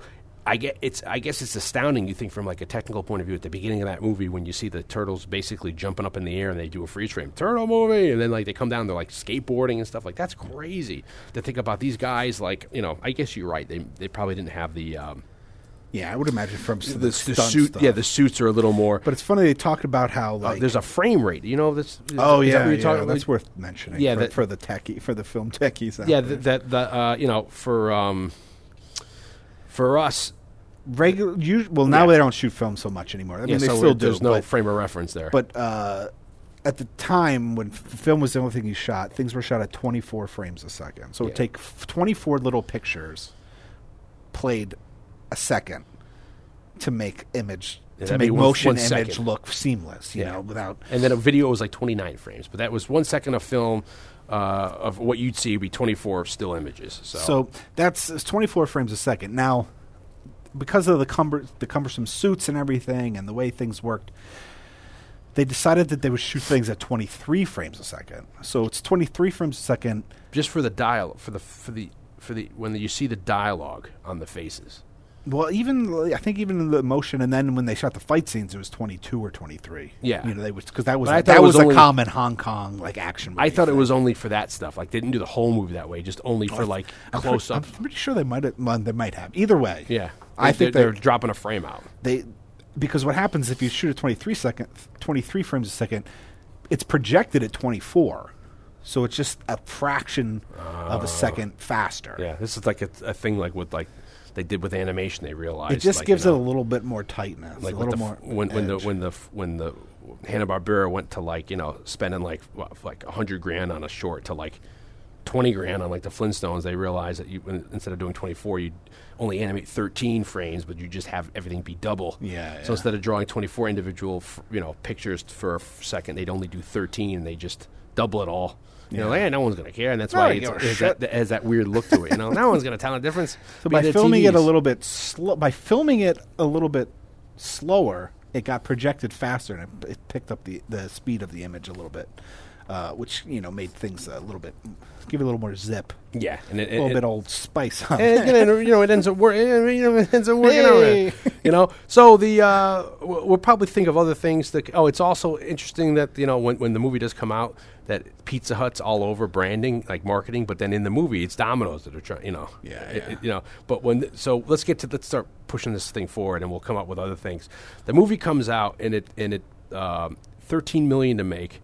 And uh, let's see, box office. It comes out March the 30th, uh, 1990. It's number one over the weekend. Uh, it taking in 25 million for that weekend. It ends up grossing 135 million in North America alone, 66 million outside, uh, total around 200 million. And uh, it's a little discrepancy here. I saw two different things. There, they, one person says it was the highest grossing independent film of all time up to date, and somebody else said it's the second grossing highest independent Yeah. film of all day. And then when I tried to look for the first one, I couldn't find what the first. What they're saying Yeah, I've always heard that it was the first, that was the highest grossing independent film of all time. But it might have been at the time. Yeah, I I don't think it is now. But now the more recent is like, uh, you know, it was either it was one of them. Look, it's either the first or the second Listen, what we're telling you, we don't really. highest grossing independent film of all time, and it was one of the highest grossing films in 1990. Yeah, yeah, exactly. And it's funny. I went to try to go see this movie, and of course, it was sold out. So instead, we went to go see Dana Carvey's Opportunity Knocks, which is the first and only time I saw that movie. Not because it's bad; I just haven't gotten around to it again. So I can't remember if I saw this in the theater for a second viewing, if we we went back, or if I just had to wait till home video. Which I definitely saw it in the theater. I was all about this shit when it came out. You were I a had turtle. like I bought like Who was your favorite turtle? We should have got that at the beginning of the game. I was a Leonardo guy. I was a Donatello. Although when you played the video games, which are totally worth mentioning, yeah. uh, especially t- uh, Teenage Mutant Ninja Turtles to the arcade game, Oh yes. which was just Teenage Mutant Ninja Turtles, the arcade game in the arcade. Yeah. But when it came to like Nintendo, one of the great games of all time. Donatello was always the best one because he had a little more reach than everybody else. That's the- true, yeah. Bow staff. So Yeah. in the games, I think I was, excuse me, I think in the games I was mostly Donatello, but Leonardo was my guy. Yeah, and it's funny. You look at me; I'm a big MacGyver fan, so I was like, "It's like me. I like Donatello." And uh, you know, back in our day, Yeah, back, back in, the, in our day, uh, you would buy movie magazines. Yes, And sometimes Starlog in and those movie magazines, there'd be fold-up posters. And I remember I had, uh, you know, where you take it's like they're in the center of the book, and you undo the Yeah, the little, the little uh, the staple, staples, and you put it pull back. it out. Yeah, I had a, I had a Leon. It was like Leonardo sitting like in one of the, at, like by a tree. You Oh, know, yeah, in that- like the farmhouse. Well, that's see. setting. They had a lot of deleted scenes that come out, that, which we'll, we'll include if we can find them in the in in the uh, posting of this podcast. But there's a lot of extra stuff that really kind of filled in the the romance between Casey and uh, April out in the farmhouse. A little more that, like you know, uh, you know, Cary Grant, and Katharine Hepburn back and forth, and then there's some scenes of them training the turtles, and there's a scene with. I guess it's become legendary in the sense of like people have seen the image of like Leonardo with a big straw hat on, Yeah, yeah. you know, and that, that's all from the uh, that that was that was um, I, for some out. reason, I found Casey Jones wearing gray sweatpants the entire time kind of disturbing. Why? oh, you know what I also found very since we're talking about Casey Jones was very disturbing is Casey Jones will kill somebody if he's not stopped. He takes it to a factor like basically in the in the when we first when we first were introduced to Casey Jones, he's stopping a crime, right? And then Raphael stops like, "Hey, that's enough." The and they th- need to be taught a lesson. yeah, and then they leave, and he's like, "Now you need to be taught a lesson." It's like, "Hey, man, I was just trying to help you out." And then he, literally, Casey's going to beat him to death. And there's another scene where I feel like that um, later on in the movie where it's like, if he's not stopped, he's going to kill. you. He's using freaking baseball bats and, and Well, cricket rats. You know? spoiler alert. You know, I mean, you think about like he crushes the shredder. Yes, He's like, "Oops!" that's what that was it. That was it. Then maybe where yeah, he just he, he, he just murdered For a all guy. intents and purposes, he, he kills, he murders the shredder and the Yeah, trash yeah. You know, in the back people like he, trash he, he could be all right, all right. He could be he could have fallen into some trash. He could have been some like foam in those boxes. Instead, he as we find out, as we segue into a, a quick uh, discussion of ooze. yeah. Well, he you know, does end up surviving. And lastly, on this note, since we should have put this in the front, uh, they had Jessica Biel, Marisa Tomei, Sandra Bullock, Nicole Kidman, Melanie Griffith, Sean Young, oh, the old sad ballad of Sean Young, uh, Lorena Bronco, Willie, uh, no, Willie, Winona Ryder, and Brooke Shields were all considered to play April O'Neil, none of which uh, they, they, they took. But so the movie comes out, um, it does a crap load of, of, of box office very well, and then they even uh, the popularity is so uh, great at this point. I should, we should also point out for everyone at home that I love the score for this movie. The um, I'm not, I love the main themes. When it gets to like the there's like they add like silly or even carnival esque stuff during some of the fight scenes. Maybe that's a post production uh, decision to try Yeah. to tame those the violence of those scenes. That might have been like you know like what if we just make the music a little more goofy? It won't seem so harsh. Uh, those cues I'm not crazy about, but that like dun it dun dun, but it's so nice. yeah, I know that's what, you know. I for me, I love the uh, at the end of it. it that, that took me, you know, like. Uh, Yeah, you know, you know, uh, it's it's Partners in Crime is the name of the group, uh, and it consists of DJ Keymaster Snow and MC Golden Voice, and they did Turtle Power. Yeah. and that was I hadn't even thought of that song Oh, until the soundtrack was a big deal on Yeah, cassette. I, I, had the know cassette. that was, it's, and they didn't realize how big the soundtrack was. That Turtle Power uh, it was an international hit. Was number thirteen on we the all U.S. remember charts. "Go Ninja, Go Ninja, Go." Yeah, but this one was TUR Everybody now- forgets the brilliance of TURTL. Yeah, I mean, me growing up, I mean, ah, geez, I was over my friend Marvin Jones's house. We go over there, and he's a kid that we we used to draw together. We used to play Ninja Turtles, and we would he would his parents had HBO, so at night we would tape. He would tape all the Tales from the Crypt, so I'd watch all the Tales from the Crypt, uh, you know, the um, HBO show on at his house, and that's where he introduced me to Dawn of the Dead and Day of the Dead. He introduced me to freaking uh, Creepshow, all these horror movies. He was one. He's that friend. Yeah, he was that kid. So, he, so we were over his house. That Marvin, he shouldn't be showing he said, that Marvin Glenn Jones shouldn't be showing you all this stuff. And he he had the record of this. Oh, you know, vinyl. yeah, you know, like, Nice. and we'd put that thing on. It's was like, Tion NG Power, and it's so funny. It's like it's such a you're getting to our hip hop rap. Uh, you know, this is I think like we t- yeah we talked about it a little bit with Monster Squad. yeah, it's like this is prior to, to gangster rap, so we're still not like I guess we're almost around the time of like uh is it 91, 92 or 93 with um Yeah, uh, like- deep cover when, when when Dr. Dre and Snoop Dogg come on the scene and they do deep cover. Well, I mean like soloists and Snoop Dogg first gets his premiere, but prior it's like right before I guess yeah. you I could mean, say coming uh, off like you know like uh, yeah, Fresh for us, Prince yeah, for, for, for like white kids, you know, we weren't listening to like you know Easy E or or um, you know uh, uh, what do you call that? Um, It's the one with the guy with the nose. straight out of count. That's uh, oh, Digital Underground. I, my name is Humpty. He sound the guy who sings this. Yeah, it sounds so, kind of it's like, him. It's so funny to see this song. It's like they're turtles in a half shell. Oh, what are you gonna call? Gonna call? So it's like you have like yeah, it, it's like the, the music video for this is so. It's so you know uh, it's just such a, of a product we of its got time. the lyrics and we could have performed it right here it- it- live to tape. It's so because it's like back when they would have these harmless rap songs, like we said, like you know, uh, They'll be about the for Addams. Family. Yeah, this just and this was a hit. This was Addams on the U- this was yeah, this was number one on the UK for four weeks. So like people were like like yeah, Donatello, he's a miserable man. Who are you gonna call? Raphael. You know, it's like and it's just so funny that this was like this was it. Like this was a real freaking and th- this group, Partners in Crime, crime spelled K R Y M E, by the way. Mm-hmm. I didn't do much of anything else, and, but until last year, 2015, they put a new song out. They put like a turtle in the half shell or something song out. They did another turtle yeah, song. Holy yeah. shit! In- in 2015, you know? they know where their bread's buttered. God damn, I gotta Yeah. look for that. It's And I'm not gonna legally download it either. I'm gonna buy that. Yeah, you gotta buy, you gotta buy the vinyl edition of that bad boy because you're gonna spend the money. That shit's on fucking. Vinyl. Yeah. So uh, the movie comes out. So I, I needed to mention this because as soon as that, that, that song came up at the end, I was like, oh, holy Oh, Yeah, yeah. crap, The I completely forgot. Yeah, totally. Because I was thinking that like a couple of weeks ago or two weeks ago when they premiered the the new one at Madison Square, the theater at Madison Square Garden, and that clip of Vanilla Ice doing Ninja Rap was going around. I was like, that's great. I love Ninja Rap just as much as the next guy. But Yeah, what but we want, happened? we, want, we want partners in crime to come out. What happened to that song? yeah, Everybody forgot DJ that one. Keymaster Snow and MC Golden Voice. Come on. Yeah, and then the and then like that '90s score, oof, it's classic. Yeah. So But uh, like the fake horn, like the the synthesized, like. It's so. I mean, it's it's really like you know we talk about um, um, that's like what is that movie? Nothing but Trouble, where you know Digital Underground gets picked up, and it's like that. Look, we, that movie we have to I told you, there's, there's a friend of mine that I work with that that's his absolute favorite movie. We brought this up on another podcast. I forget which one it is, but that's like uh, Tupac's first That- appearance because that movie is- Tupac is the guy who's singing the chorus all around the world. that movie is same crazy. song. That's Tupac. That movie. If you were ever going to call a movie batshit crazy, That is nothing but trouble. that movie is fucking crazy. That's one of them where we should map out where they're going because they're leaving New York to go to like Atlantic City and they end up someplace in Jersey. And it's a semi-true story where like it happened to either John Candy or Dan Aykroyd. But we digress. Anyway, we got to get into. So yeah, we, got gotta to get into Secret so the movie. Yeah, we're just gonna cut this, and make it a two-parter. So the um, this movie comes out, and then people, it doesn't really get that best reviews. A lot of people um, say it's violent. A lot, it's it's a lot of parental groups. A lot of critics say like, okay, that the the suits, the Jim Henson aspect look great, but the story's rubbish. And I'm like, this is a pretty good story. I mean, this what do you want? From Right, this it's a kid's movie. Yeah, but it's but it's good though. It's kind of I think this movie Look, holds up. it's not the kind of. They're You not know? making this movie but for they, the they do they do point to some racism here, which is funny because I didn't think about it until the you know about like the yellow when peril. You Donatello know, drops the N word.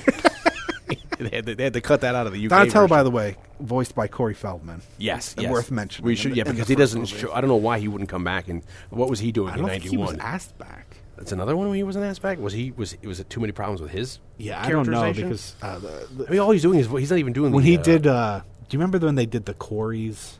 Yeah, that- that- that short-lived, God uh, rest Corey Haim. Yeah. uh, there was something where like Corey Haim didn't get called back to do something, and Corey Feldman was like, "Look, man, you know that, that you know, there was like this big discussion. He's like, "Look, you think I wasn't, you know, it didn't break my heart that they didn't ask me back to do Donatello, but you know they didn't ask me back." And also worth mentioning, uh, Michelangelo, voiced by what's his name, Robbie Rist, Yeah. who would be known to uh, old television fans as Cousin Oliver on the Brady Bunch. Wow. I did not know that. Worth mentioning. Um, yeah, so th- th- th- they say there's a bit of racism here because they say that um, you know they talk about how April O'Neil when the Foot Clan when they, they hold her up she's like whoa what's uh, what's the matter I, I fell behind on my Sony payments.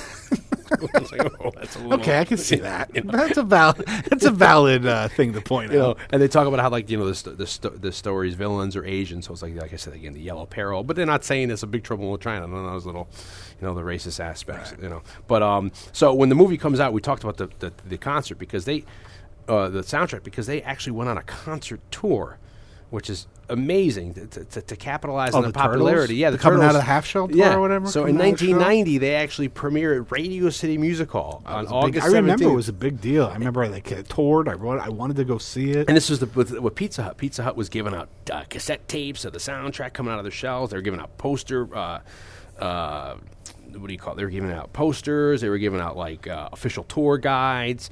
And uh, the, the coming out of the shell tour featured live action musics with uh, Donatello playing keyboards, Leonardo playing bass with guitar, Raphael playing drums and sax, Michelangelo on guitar. And the plot line, it was very much like a Bill and Ted's excellent adventure kind of a feel where uh, April's kidnapped by Shredder and they have to go rescue her. And evidently, Shredder is kind of like he hates music and he kind of raps that he hates music and he's trying to limit it from music. And it was on pay per view. It was a big I event. remember it was huge. And they said that stylistically, which I'd be interested to go back and listen to this. It's kind of like uh, like hair metal, power rock. yeah, it's like You know. you know, like we all you got the touch. you got the power rise. uh, thing. I mean, I, so they did this. Yeah, they did this song. But Pizza worth- Power was also worth noting because so there are some people that are listening. They're going to know who these people are. Michael Ian Black and uh, Robert Ben Garant, who they're like comedic actors. They were always on those like uh, you know n- uh, you know VH1 the '90s or the '80s. You know they're in stuff like. Uh, I think Michael Ian Black is in like uh, Wet Hot American Summer or whatever. Those guys were on the tour. Really? And Michael Ian Black played Raphael on the tour in the suit. Jeez. and Robert Ben Garant was uh, Michelangelo. And we even have a concert tour track list, which is coming out of our shells. Sing about it, Tubin, Skipping Stones, Pizza Power, Walk Straight, No Treaties, Cowabunga, April Ballad, and Count on All Us. right, we got to zip Yeah. through ooze here. Whew.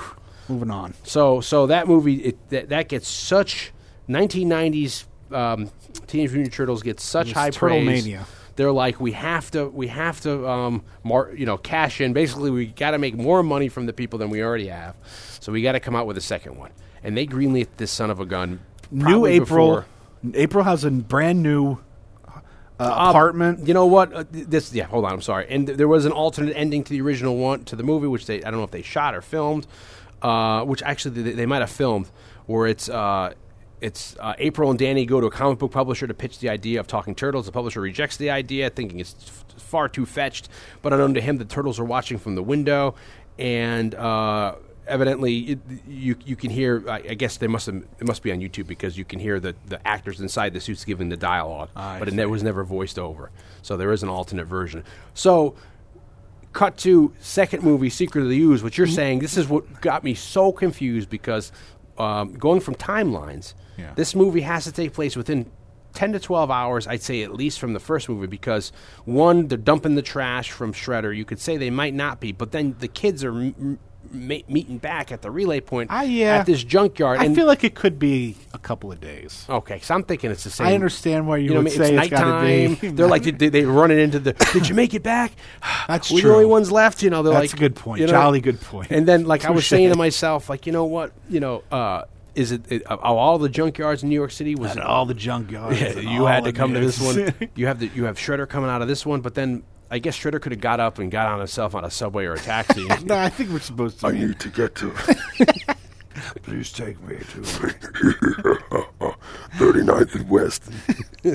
Gadget. So Shredder, as we Played by pointed Dr. out, Claw this Casey podcast. uh, Casey Jones crushes Shredder in the uh, Oops. the, the car- murder one. in the back of the garbage truck. yeah. and They're then going to argue uh, manslaughter, but I'm going to say murder one. somehow he he ends up. We see the I think we see the helmet get crushed, but then the helmet's fine. Yeah, we, we it- skip over the helmet in the in the trash. Then, you, of course, you see the ominous hand come out. Yeah. and he's uh, you know grabbing for things. So and the foot is still alive. Yeah. They think Shredder's dead, but Shredder comes back. Yeah. Like, "Mm, fuck all the other plans. Now it's time for revenge. Yeah, and his his face is all messed up, and they're like, "Dear God, you have some more scars on your face." But so, like I'm saying, same night, April's a new actor. They never they never ask her back because evidently they had such a problem working with her, complaining and, and about the work schedule and violence. They don't even ask her back, and um, They bring in uh, who who ends up Paige Turco. yeah, who ends up being April in the second and third movie. Yeah. and they don't. They, they, they're when the movie comes out, they realize, oh shit, you know, the, the, the we didn't think about the violence factor with the nunchuck. Who knew in, in England the nunchucks were an issue?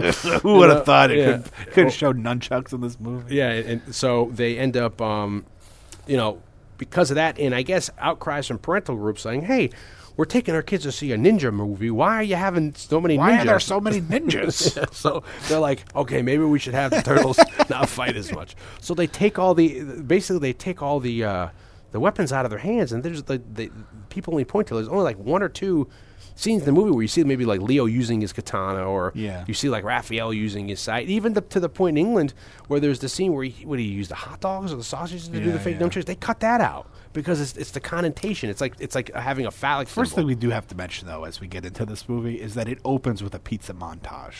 yeah. It I know. opens with like people on New York City streets. it's hilarious. Extra cheesy, gooey pizza. Pe- people eating pizza, people cabbies eating pizza. I'm eating pizza. and then it turns out that uh, you know our our our main one of our main characters who we talked about being one of the stuntmen for the Donatello character in the first one, uh, Ernie Reyes Jr. Yeah, Ernie Reyes Jr. He he. He's a pizza so delivery man. Uh, he works at Roy's Pizza. Yeah. which for uh, the New Yorkers know that that is play on Ray's or famous, Famous Ray's, Ray's. original famous Ray's. there's too many- There's a big there's a big uh, a big thing with Ray's Pizza here in, in Yeah. New York City where there's like a million different Rays and some of them are original Rays, some of them are famous Rays. Much like the um, the other one. The what's the uh, halal? Not halal. That's another thing. But like the uh, papaya, Gray's papaya. That's Yeah. another co- hot dog controversy. Um, but they so have pizza, beautiful pizza montage. Yeah, they have him come in because the parental groups say, you know, Casey Jones is too violent. He's killing people, for Christ's sakes. you can't, you know, you take him to court, you can't, you know, uh, justify that. So what they end up Yeah, doing he's is, like a combination of like the Danny and Casey characters. Yeah, they he's take- the, he's the child, the young guy, young enough, young enough that we can, as a as a child audience, identify with him. Brings us into the world of the turtles. This is also rewritten, they, so they drop, like we said, they they fired Steve uh, Barron, the director from the Mm-hmm. first one. This is directed by Mike Pressman. This pisses a lot of people off. Uh, also, the creators of the Turtles, because they liked where Barron was going, because they didn't want the second. They, they actually didn't want the second movie. That's the reason why they didn't want to use Bebop and Rocksteady. They didn't want the second movie to go into silly territory, which, you know, unbeknownst to them, it kind of goes a little sillier. Uh, they the gentleman uh, Todd uh, W. Langen. he, he wrote the, both of them, so he comes Yeah. back writes this one. Also the music John uh, Du Prez comes back and does the music for this one. This is the first movie also that's dedicated to Jim Henson. Uh, they also dedicate, uh, I think, a year or two later, uh, Christmas Carol. Yeah, Muppets Christmas Carol to Jim Henson too, uh, because he passed away in, in the interim between these two movies. And like you said, we have um, all of a sudden, who knows the timeline, but but not only do we have a new April, but April's place, which was so sad because April's basement was like the the uh, the the the, the, uh, the pawn shop. the from first the floor was a pawn shop that was owned by her dad. Yeah, which she's had she's had closed for so many years. She's like, this is really special to me. and I, one day I hope I come down here and I see my dad everywhere, and hopefully one day I'll be able to reopen this thing. And then the next thing it's trashed. it gets fucking burned yeah, down. the whole place burns down and all this kind of thing. But then in this movie, we have a new April and we have a new place. And not only do we have a new place, like she really like outsourced the place. It's like you know we've got vintage radios, we've got like a lot of like it reminds me of like my two dads that like the set, you know, like the sofa. yeah, that was like the, front of a '57 Chevy. You know, it's like the '57 Chevy sofa. You know, or even like what's the um, the malt shop from uh, Saved by the Bell? Oh, like the the, the Max. yeah, the Max. Or even there's a third one that's coming to my what is it? The Flash um, apartment. There's another apartment that that reminds me of. But she's got Yeah, a she got a nice pad. yeah. She she she's got a pay raise and all that. So um, the exterior of that pad, is- she goes in and out, is the is the door to actual. the Jim Henson studio the- offices in New York City. Yeah, it's the actual Jim Henson Creature Shop uh, offices. They use her as her exterior. So uh, we have upgraded turtle suits in this movie too, because uh, you know technology is in the couple of years has gotten a little better. They're throwing a little more cash at it as well. So we have. Uh, like the year old servos and stuff that were like with that, that they had like the motors in the, the turtle uh, shell. Um, we don't have to do that anymore. In this movie, they have uh, because of the larger budget, the animatronics are much smaller and lighter, and they're able to put them in the face itself to, have the integral work. So that they did redesign the, su- the suits a little bit more, which is you would think they would have just took this. It, it's every movie. It's like why waste like Batman? You know why are you going to redesign, uh, redesign the suit? I mean, I guess there's an argument for everything, but it's like turtles. It's working fine. it's just Well, you know, they had they actually had issues with the suits on the first one, in that when they when they were shooting in North Carolina, it was very close to an airport, yeah. and Oh, the radio. Don't tell me the, the, radio, frequencies would fuck with the heads, and suddenly it's like the eyes would go nuts, and like the like the mouths would open weird. How freaky is that? Like freaking the uh, the turtle suddenly having a grand mal or petit mal seizure. Yeah, yeah, it was like having a stroke, like his face would start sagging and shit. That's So, hilarious. Uh, and it took them a while to figure out what was going on. So then they had to change their frequencies to be like military frequent, like and suddenly secret they're military- freaking NORAD, like the Titan II missiles are getting re- redone and stuff like that. Uh, so we have the. The- It's the plot, just kind of the, the plot. The plot kind of just falls falls onto yourself in this, where it's like it just starts going with you, and if you, you're either there or you're not, where it's just Yeah. it's Obviously, we find out in the first movie the backstory with the uh, uh, glass canister with oo- green ooze is what you know causes the turtles and Splinter The to grow- mutation. to the the mutation of the. So now we have Teenage Mutant Ninja Turtles two again opening with a great uh, freeze frame. I Yeah, mean, not like the first shot, but like when the title hits. yeah, they're jumping in the air. It's a nice uh, action-packed freeze frame, and it's the secret of the ooze. So Yeah. now we get the backstory Yeah. of like what the ooze is, where it came from, why, who, and then I find, uh, you know, not to jump ahead. I mean, this is jumping way ahead. The but, end. but like, I find like you know Donatello when they find out D- David Warner. God a bless him. Uh, who I, I I will say is maybe already in our in our Saturday Night Alumni Hall of Fame Oh, for he's everything he's be. done. He's done the phone book. Oh, yeah, he's got to you know. be. I mean, he's everything from you know. He's in two Star Trek movies. Yeah, I mean, he's, yeah, he plays different characters. Star In Trek movies. of He's, he's in Madness, Tron. He's in Omen. Omen. He's in freaking uh, Time After Time. He's in Wallander. The the, the Straw Dogs. He's in Straw. He's in anywhere you could show up. He's he's. Can I play in this? He's like that's a bad, very bad David Warner impression. David Warner played by James Mason. Can I can I play in this space here? Can, can Nemo of the Nautilus? Okay. Uh, yeah, David Warner. He's Yeah, God bless definitely. Uh, Love him to death. I mean, Hall come of on. He's Fame. he, at the end of the movie. He's freaking doing like almost like the electric glide or whatever to, to Ninja Ninja Rap. but he's a he's a scientist that works for the company that created the ooze. Yeah, the technical co- techno cosmic research uh, institute. So we, I mean, we have a little bit of the, uh, you know, there's a little bit of the probably like the ecological.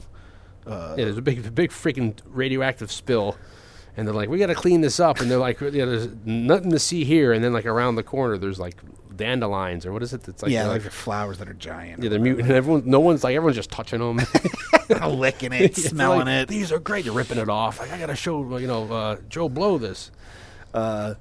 So there's a. I'm sorry, you know, the, the Technical Cosmic Research Institute was what it ri- originally was in the comic book. But then, because the, originally the comic book, the oranges is that th- it's an alien race that came down to do this. And they're like, well, that's a little too complicated. That's for- a little for- too crazy. You know, because one of the alternate endings was they wanted to have, you find out at the very end, David Warner's character, it's revealed that it's like a, a little alien is in his stomach, very much like freaking Total Recall, but it's like Krang from the cartoon show, and then he is just like a robot, you know, a humanoid robot. And they're like, no, that's too much. Again, it's, we, we're gonna freak kids out. uh, we're trying to stay away from the. That would have been the- intense. you know, yeah, he comes out as like, quit. I know, go to Mars, Quaid. but um, you know, but so they they changed the name from the place from the TCRI, and um, they end up ta changing it to uh, uh, T. TGRI, Techno Global Research Industries. I see. And they have some sort of massive uh, nuclear waste dump in like looks like a, like Randall's Island or someplace. And then like you know they're trying to clean it up and they're trying to see what's happening. And I don't understand what the leap is that like they were dumping these canisters in the sewers. They're like, we've been doing it for years just to see what's No, it was like one of them got away or something like that. The one that got away, There was just- tra- one. They were transporting them, and and one, just of- fl- uh, flew off like the, the, the tr- it's like uh, Return of Living Dead 2 where it's like that one canister plops off. Yeah, yeah. I think that's the gist of like. Yeah. I think like 15 years ago, we were transporting them. One of the canisters fell off the truck, and blah Yeah, blah blah. because it's all this is. I mean, it, it's, we're, we're really bastardizing the history of the turtles and trying to condense it into like a, a twenty minute podcast. But it's like you know, April originally was like a, a, a lab researcher that was helping. she Oh, was yeah. saved. I mean, we can't. I do mean, all we don't need to get into Yeah. history. We're talking about the movies. You know, so now um, Warner. His character's there as a MacGuffin, kind of like to, to give you the reason why that's in the, Yeah, you know we got a little bit of exposition. yeah. I mean, Splinter's fine. Splinter's like I'm okay. yeah, yeah. It's uh, you know, in a in a nutshell, uh, the turtles are searching for their origin, the secrets of their origin. Yeah, and at the the ooze. and at the same time, Splint uh, Shredder wants the ooze so that he can defeat the turtles. I want to know why he suddenly got the idea, like give me, give me the ooze. you know, he, but he comes in, he gets a badass. He takes his old helmet, and he and, and within like twenty minutes, he's able to like with like just like a, a file. Yeah, yeah. He's able Fashion to himself He's like these uh, these super shredder kind of a thing. serrated-edged. Yeah, and then he's able to. He's like, I want to find the baddest ass animals you can find, and they get him like a little like little wolf cub Like and like a Yeah. and like a snapping turtle. And that, and obviously, that was like they wanted to use Rocksteady and Bebop. They wanted a rhino and a boar, but with the uh, boar, but the it was the Eastman and Laird. they were like, we don't. The- they were like, that's too silly. We don't want to use Krang. We don't want to use Bebop and Rocksteady. We want to keep it more serious and make it more dark. So but they withheld Barron, the rights. I mean, it was a, it ended up being a legal issue. Yeah. like we're not going to give you the copyright, the rights to do it. But since Barron, Steve Barron was no longer associated with the film, they, they, they, they kind of made it a little more lighter. So it didn't. It became a moot point at that time. So they ended up making these two characters called uh, Tokka and Rahzar, which are both both voiced by uh, a freaking uh, another Sound alumni. Dion Faith. Yeah, uh, Frank Welker, who, gosh darn it, you know, we love. He's tonight. He's playing Shredder, you know, as um, Doctor Claw. Um, so, uh, and then it's then they become, and then it, you get into like a little more of the silly. They're like bumbling idiots. They're they're Yeah. very much like a Muppet, almost like you remember like Jack. Is that his name from the movie Jack? Not name Jack Job. You know, it's like you know the big guy. You know, Yeah, the, you know, it's like you get a little more of the Yeah, they're a little cartoony. These Yeah. these characters. They're And supposed to be like the the muscle for the foot here. Yeah. I mean, they're supposed to be creating monsters to kill the turtles, but they ended up making, uh, you know, very juvenile because they were, you know, they're babies. and, and, and it's you know it's basically like yeah and then they let them loose on the street and it's very much like go destroy this backlot street and they they, they do some funny stuff and and they're you know they're you know I, it surprised me that they let these things go and they don't realize like in a New York City of our time they would just have guys come and SWAT teams just, just you know unload Filled full clips. Yeah, I mean the the, the actor also who plays the commi- police commissioner Stern he's the same guy in each movie, uh, But- Chief Stern. But basically, what I was going to say, I mean, that, I mean, that's the gist is that they're both going for the ooze. Uh, Shredder ends up with the ooze, and then there's this uh, plot of like they're going to destroy the city unless the turtles kind of like forfeit or whatever. So, uh, you know, long and short of it, The Turtles also need a new layer. They're looking they, because they go to a new later. They find a it's beautiful Superman two. Yeah, under uh, yeah, it's basically based on there's a real subway station in Manhattan that was under City Hall that that, that was made and it was either tur closed or they never opened it, and it's gorgeous looking and subway trains still go through it to turn around, but no one stops there. So they use this as a device, uh, which I think is also in the third movie. And Yeah, I believe so. And this is to me, it looks like that's where they sh- like spent a lot of the budget. Like this Yeah, thing yeah. is gorgeous. It's funny because it's like I always find I it funny when they depict like a subway station have like stained glass windows. yeah, well, it's like, it's like the you- eighteen. It's like the Victorian time. Back know, when but it it's was like you know you're underground, so like where, what's the the windows leading to like yeah, like, what's the light source? maybe it's just like another like a shop behind it. But it's, it's they try to make it very look very Victorian, where they had like uh, steamer trunks and they had like a couple like you know uh, steamer trunk uh, you know wheelbarrow things. You know, But they Uh, end up uh, they get this new this new layer, and then they end up bringing David Warner there, yeah. He's like fuck. and uh, David Warner explains basically that, like we said, that the ooze like falls off a truck or some shit, and uh, what I found really interesting is like Donatello has like this existential like crisis over it Yeah. where he's like, "What do you mean? Like we're a mistake?" And then he explains and more, and it's like it's, and he just can't believe that there's not more to it. like, like this is just some fluke mistake. Like we're not. There's nothing special about this.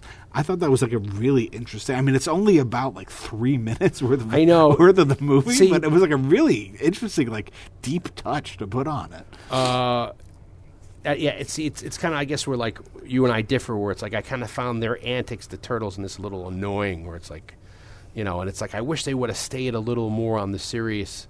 These, you know, I mean, they couldn't make it any darker. Uh, like when they fired uh, Steve Barron, the original director, that kind of pissed off the Jim Henson Creature Shop.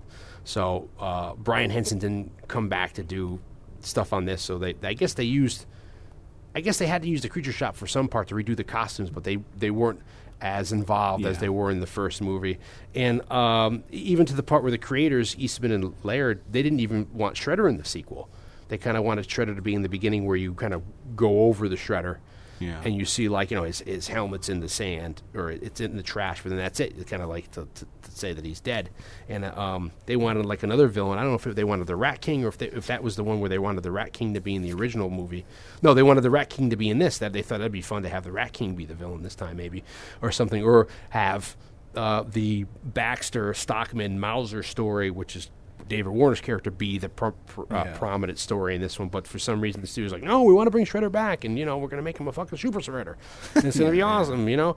So. um it, it, it, it, it the, the ball just starts rolling, Yeah, no, and it's I'll, like, I'll agree with you. I mean, the first one has some definite like serious moments. I mean, some very poignant things between the turtles and Splinter. When Splinter's missing, uh, when Raphael is hurt and unconscious and like in a coma.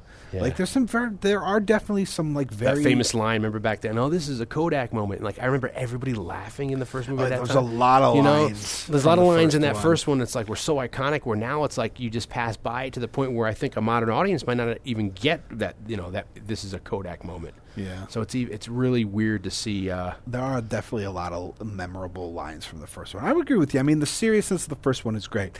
Uh, I, I I commented that there's things about the second one that I like better. I do think that some of the physical comedy is better in the in the second one. Um, and even though like the weapons aren't as big of a deal in the second one, I think that the action scenes are maybe yeah, even they better they in the I second they, one than the first. I wouldn't say they ham it up, but they definitely try to over compensate for not having weapons by just some crazy. I mean, especially with the kid, um, the uh, Reyes Jr., Eddie Ernie Reyes Jr. The stuff he's doing, Yeah. you know. Um, I think also in the second when they get trapped with the with the with the uh, the, the the net. One of the the, the the stuntman breaks his ankle, and there's like a lot of a lot of hazards playing this thing. So there's a lot of physical. I mean, even Michael Jai White, who I love from um, he he was Spawn in Spawn. He also was Black Dynamite.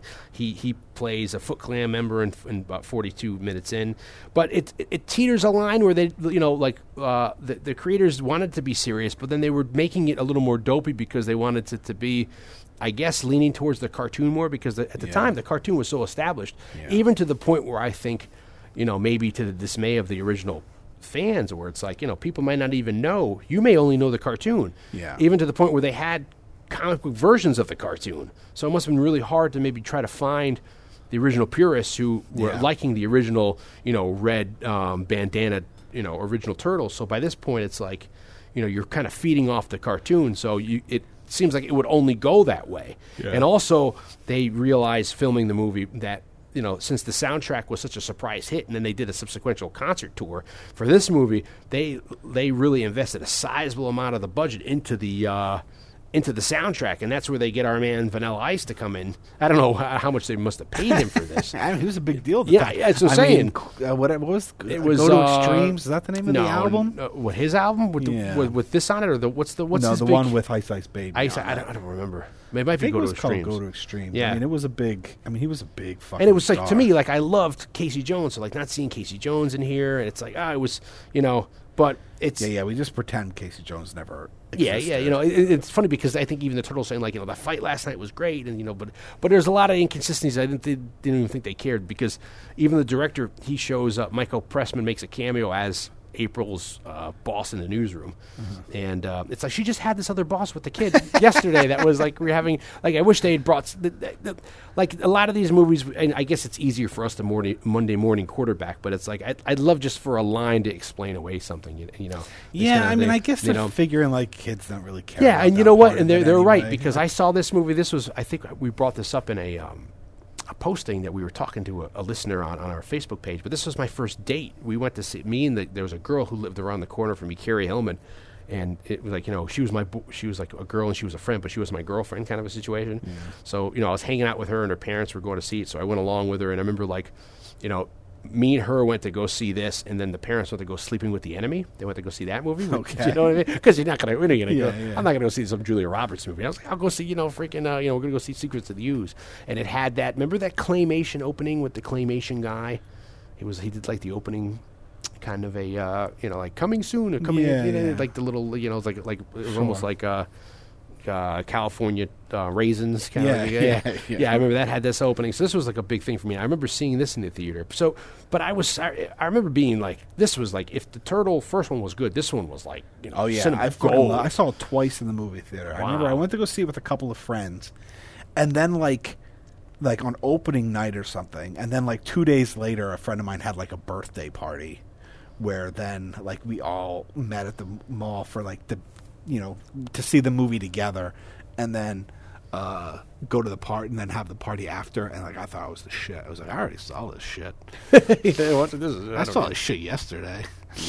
Yeah, they, they, they invested a shitload of money in the uh, in the soundtrack, and uh, it, it, the, the, the twenty five million was going to be for the principal technology of the, the the Jim Henson Creature Shop, but the decision was made to invest heavily in the film soundtrack. So they had Vanilla Ice come on there, and there's a and. Uh, and it features the turtles doing like you know the dancing. The sc- remember their choreography Yeah. together. And there's some story I heard where like on set, one of the turtles in costume went to go like give uh, Vanilla Ice what we call a pound nowadays, and the security guard got in his face and pushed him away. So like all the the actors on set went to go like about to spar or beef with the with Vanilla Ice's security, and then, then it was almost like this melee broke out. And like, whoa, whoa, whoa, calm down, you know, all this behind the scenes drama of Vanilla Ice's thing.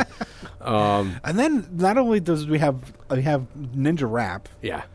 Which is uh, you know about he he raps about the turtles. Yeah. Then during the end credits, there's another song about the Teenage Mutant Ninja Turtles. Yeah, and it stinks because you have the. It, you, it sucks to be that person who's like that's your second. I'm, I'm in the second song in the credits, so like Yeah, people aren't yeah. going to stay hang around for that one. I mean, it's no TR, T U R T L E. Oh yeah, by freaking uh, the other guys. No, it isn't. You know, it, it, and um, so and then you talked about the pizza props that the, these were reused in Ernest Scared Stupid, a movie near and dear to my heart, 1991. And there's scenes where they, they're throwing uh, pizza at bullies from a treehouse. And it's also worth noting that you notice uh, in the pizza parlor when he get when the guy who runs the pizza Roy's when Roy gives him the pi- gives uh, the delivery kid who's the one of the main characters the pizza.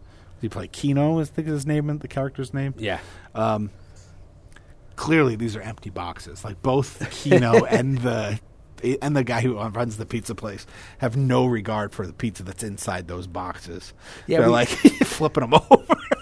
you know, the cheese is stuck. All that pizza got all fucked up inside that. And that's another thing where, like, you know, you think in movies, we talked about that in the Smokey and the Bandit cast. So, like, clearly there's, these are empty boxes. And it's like, you think yeah. they would just, like, hey, you gotta act like these are Yeah, going to there's be. no, there's if the pizza in there, there's no way those little white tables in the. yeah, inside holding the- those. holding yeah. that shit Oh, down. Everybody's going to be getting. Uh, that's what I was thinking, like, in the original movie, when, when, the, when the, the actor who plays the turtles in costume dressed as the Domino's guy was handing the pizza to him Oh, yeah, sideways. vertically. Yeah, it's like, you're going to ruin the pizza, but they don't care. Maybe it's like thick crust. I don't know. Domino's. Um, Domino's was pretty bad back then. Yeah, it was notoriously bad. They like did. the, the Domino's got a lot better Yeah. as the years went on. well, they did in- back they did a whole reboot like uh, back in five or ten days, years though, ago. Domino's was pretty awful. Yeah, and it's, it's that's almost was the joke that it was that bad. The Noid. The, avoid the Noid. Yeah, this the uh, that was the, the, thing. the era of the Noid. yeah, back in the old days, if if you Google take, that if you don't know what we're talking about. if you um if you take D I O N and you spell it backwards, it's N O I D Noid. So people used to say avoid the Noid, and this was Dion. You know, get it? yeah, avoid the Noid and buy Domino's pizza. That was somebody. assholes. Yeah, somebody came up with that. and I was like, that, that doesn't even make sense. Making fun of my Dion. Yeah, it was. I was like, "You sons of bitches."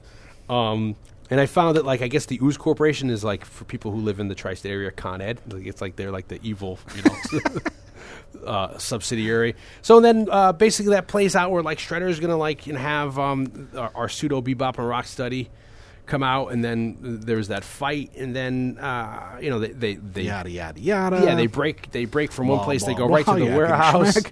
they they crack into the warehouse. Ice T, Ice T's on Ice T. Ice T. Vanilla Ice is on stage. No, Ice, yeah, Ice T's doc- on stage saying like Docs- "fuck the police." It's like the Dockside That- Club yeah. or something like that. I love that. It's where it's like you know they just you know it used to be like Humphrey Bogart's club in some you know old movie, and then they're like you know because there- aren't there like references to Cagney and. And there's a there's a Cagney and Bogart reference in the first movie. They're doing impressions. Yeah, Michelangelo does impressions. he and does then- Stallone and he's Cagney. It's like you know, and then uh, in Which is this, nowadays. In this one, he does bogey. Yeah. uh, as they're they're in the rain with April, and he starts giving Yeah, which are which are now sadly references that maybe no no kid will get. Uh, so they, they break into this this place and everyone stops and it's it's so funny because again it's like these '90s it's like right out of like New Jack City or these uh, these like n- you know these outfits that people used to wear back then with these bright colors like Big, Big Daddy crazy, Kane and the guys like you know you look at the '80s and how like dated it was, but then you look at the '90s. it's just so crazy with these with these with the parachute dated. pants and all that kind of stuff. And it, so like the people in the audience, the principal like background extras are like, "Hey, look, man, that's my you know, Holy shit. yeah, I'm here too. It's a turtle." so uh, and then like I guess the the the, the script logic is that to soothe the crowd, Vanilla Ice starts singing like "turtle, turtle" to make it that people the crowd think that they're part of the the the the the, the, the, the act or whatever, so that they, they start. So then it totally gets into like this crazy thing where they um, then they almost they force feed the. They, they take fire extinguishers Yeah. and they force feed, so they could be killing the freaking things anyway by replacing the hydrogen. They need to up the CO2. Yeah, to- to- to- to, counteract the, the, the ooze. anecdote. Yeah, so, so they yada, turn into yada, like a dog and a slapping turtle. Well, hopefully someone took home because that's uh, a left. ASPCA freaking gets killed. So then like even David Warner's over there busting a move, and then Shredder comes in, and then Shredder falls. Then like Shredder had like a little vial on him that he was pocketing. He takes it, and Jesus, he turns into Kevin Nash from the he- wrestling. yeah, yeah. I don't know if he takes it or it's like he gets thrown or something and he Oh. ends up.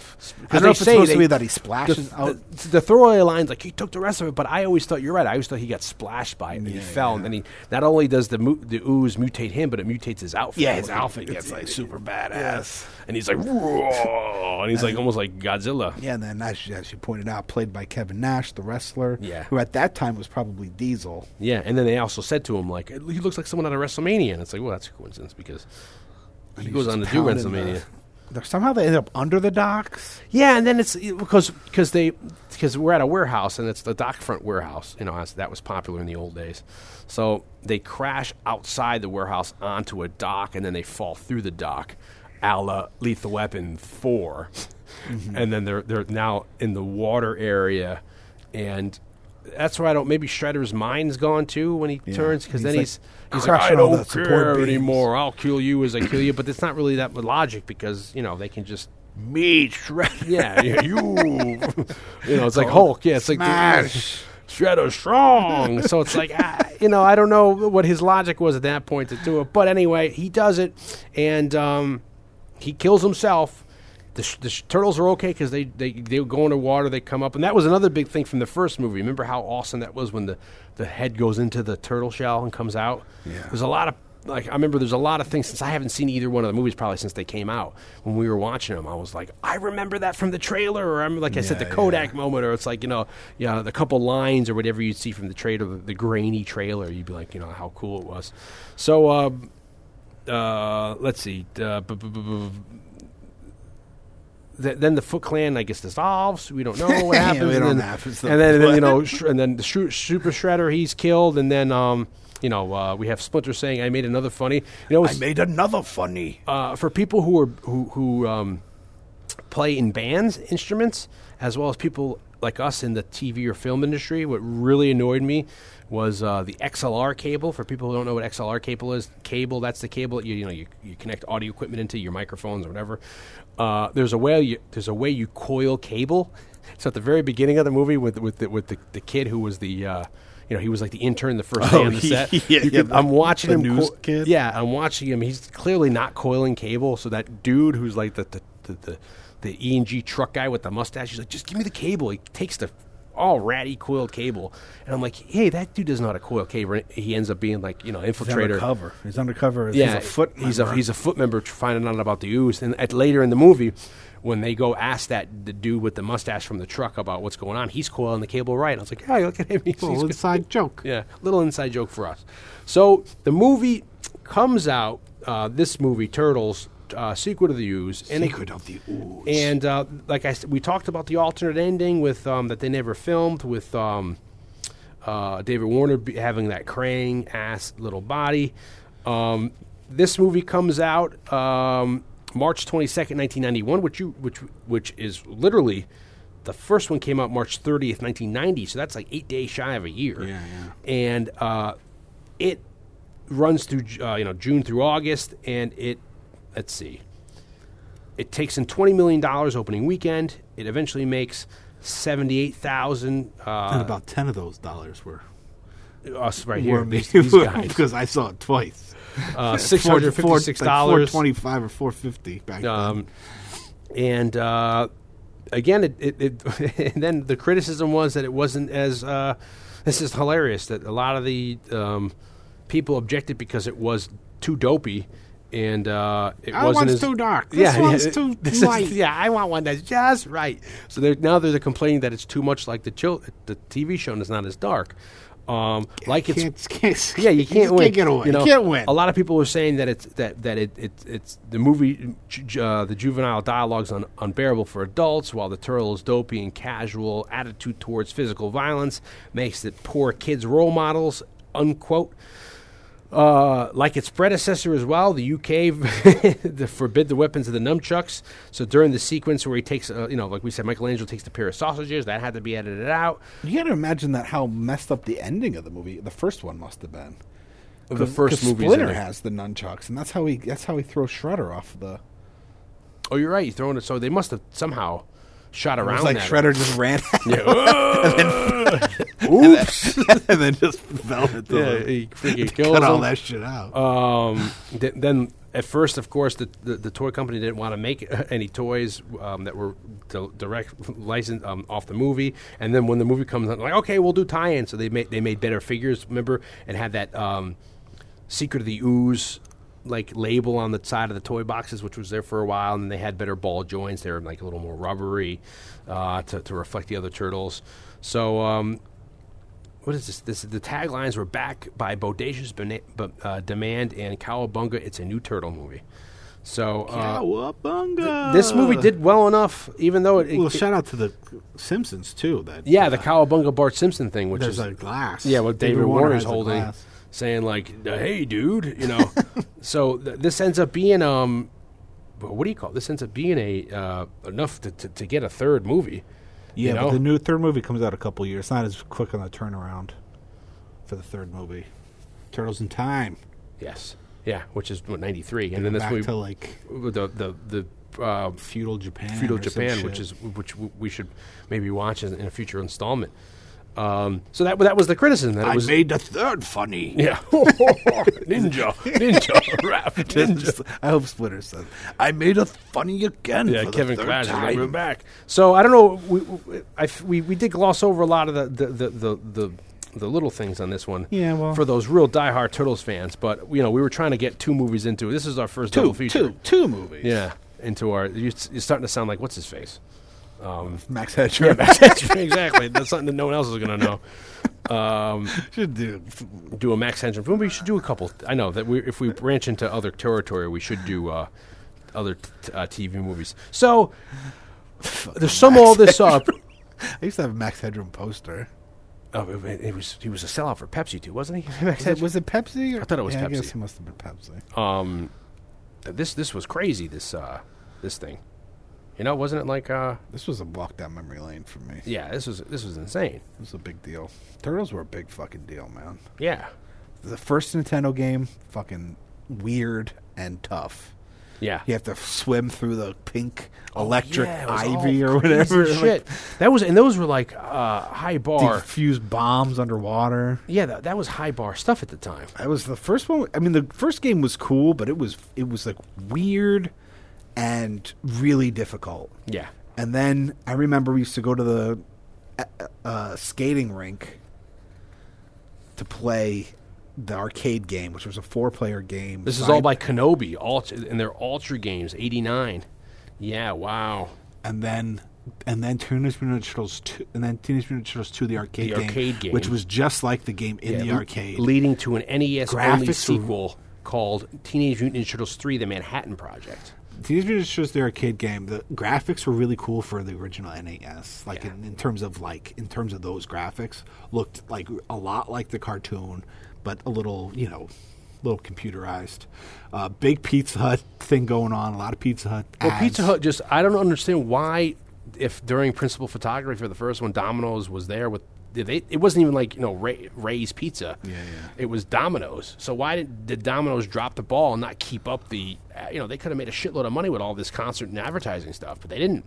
So like Pizza Hut again coming in the first, they're like we're here already. So it's like you know they're they're already getting. I mean you have there's food tie-ins with these movies. It's just amazing like the um, checks with Teenage Mutant Ninja themed marshmallows. I feel like You there's had, like uh, Burger cer- King you- references in the first one. you too. had cereal. You had uh, Royal Gelatin by Nabisco. You had uh, they had gelatin flavors: orange, strawberry, and lime. You had ooze gelatin desserts, which is all the same thing I just said. Oh, oh yeah, you're talking about like in the.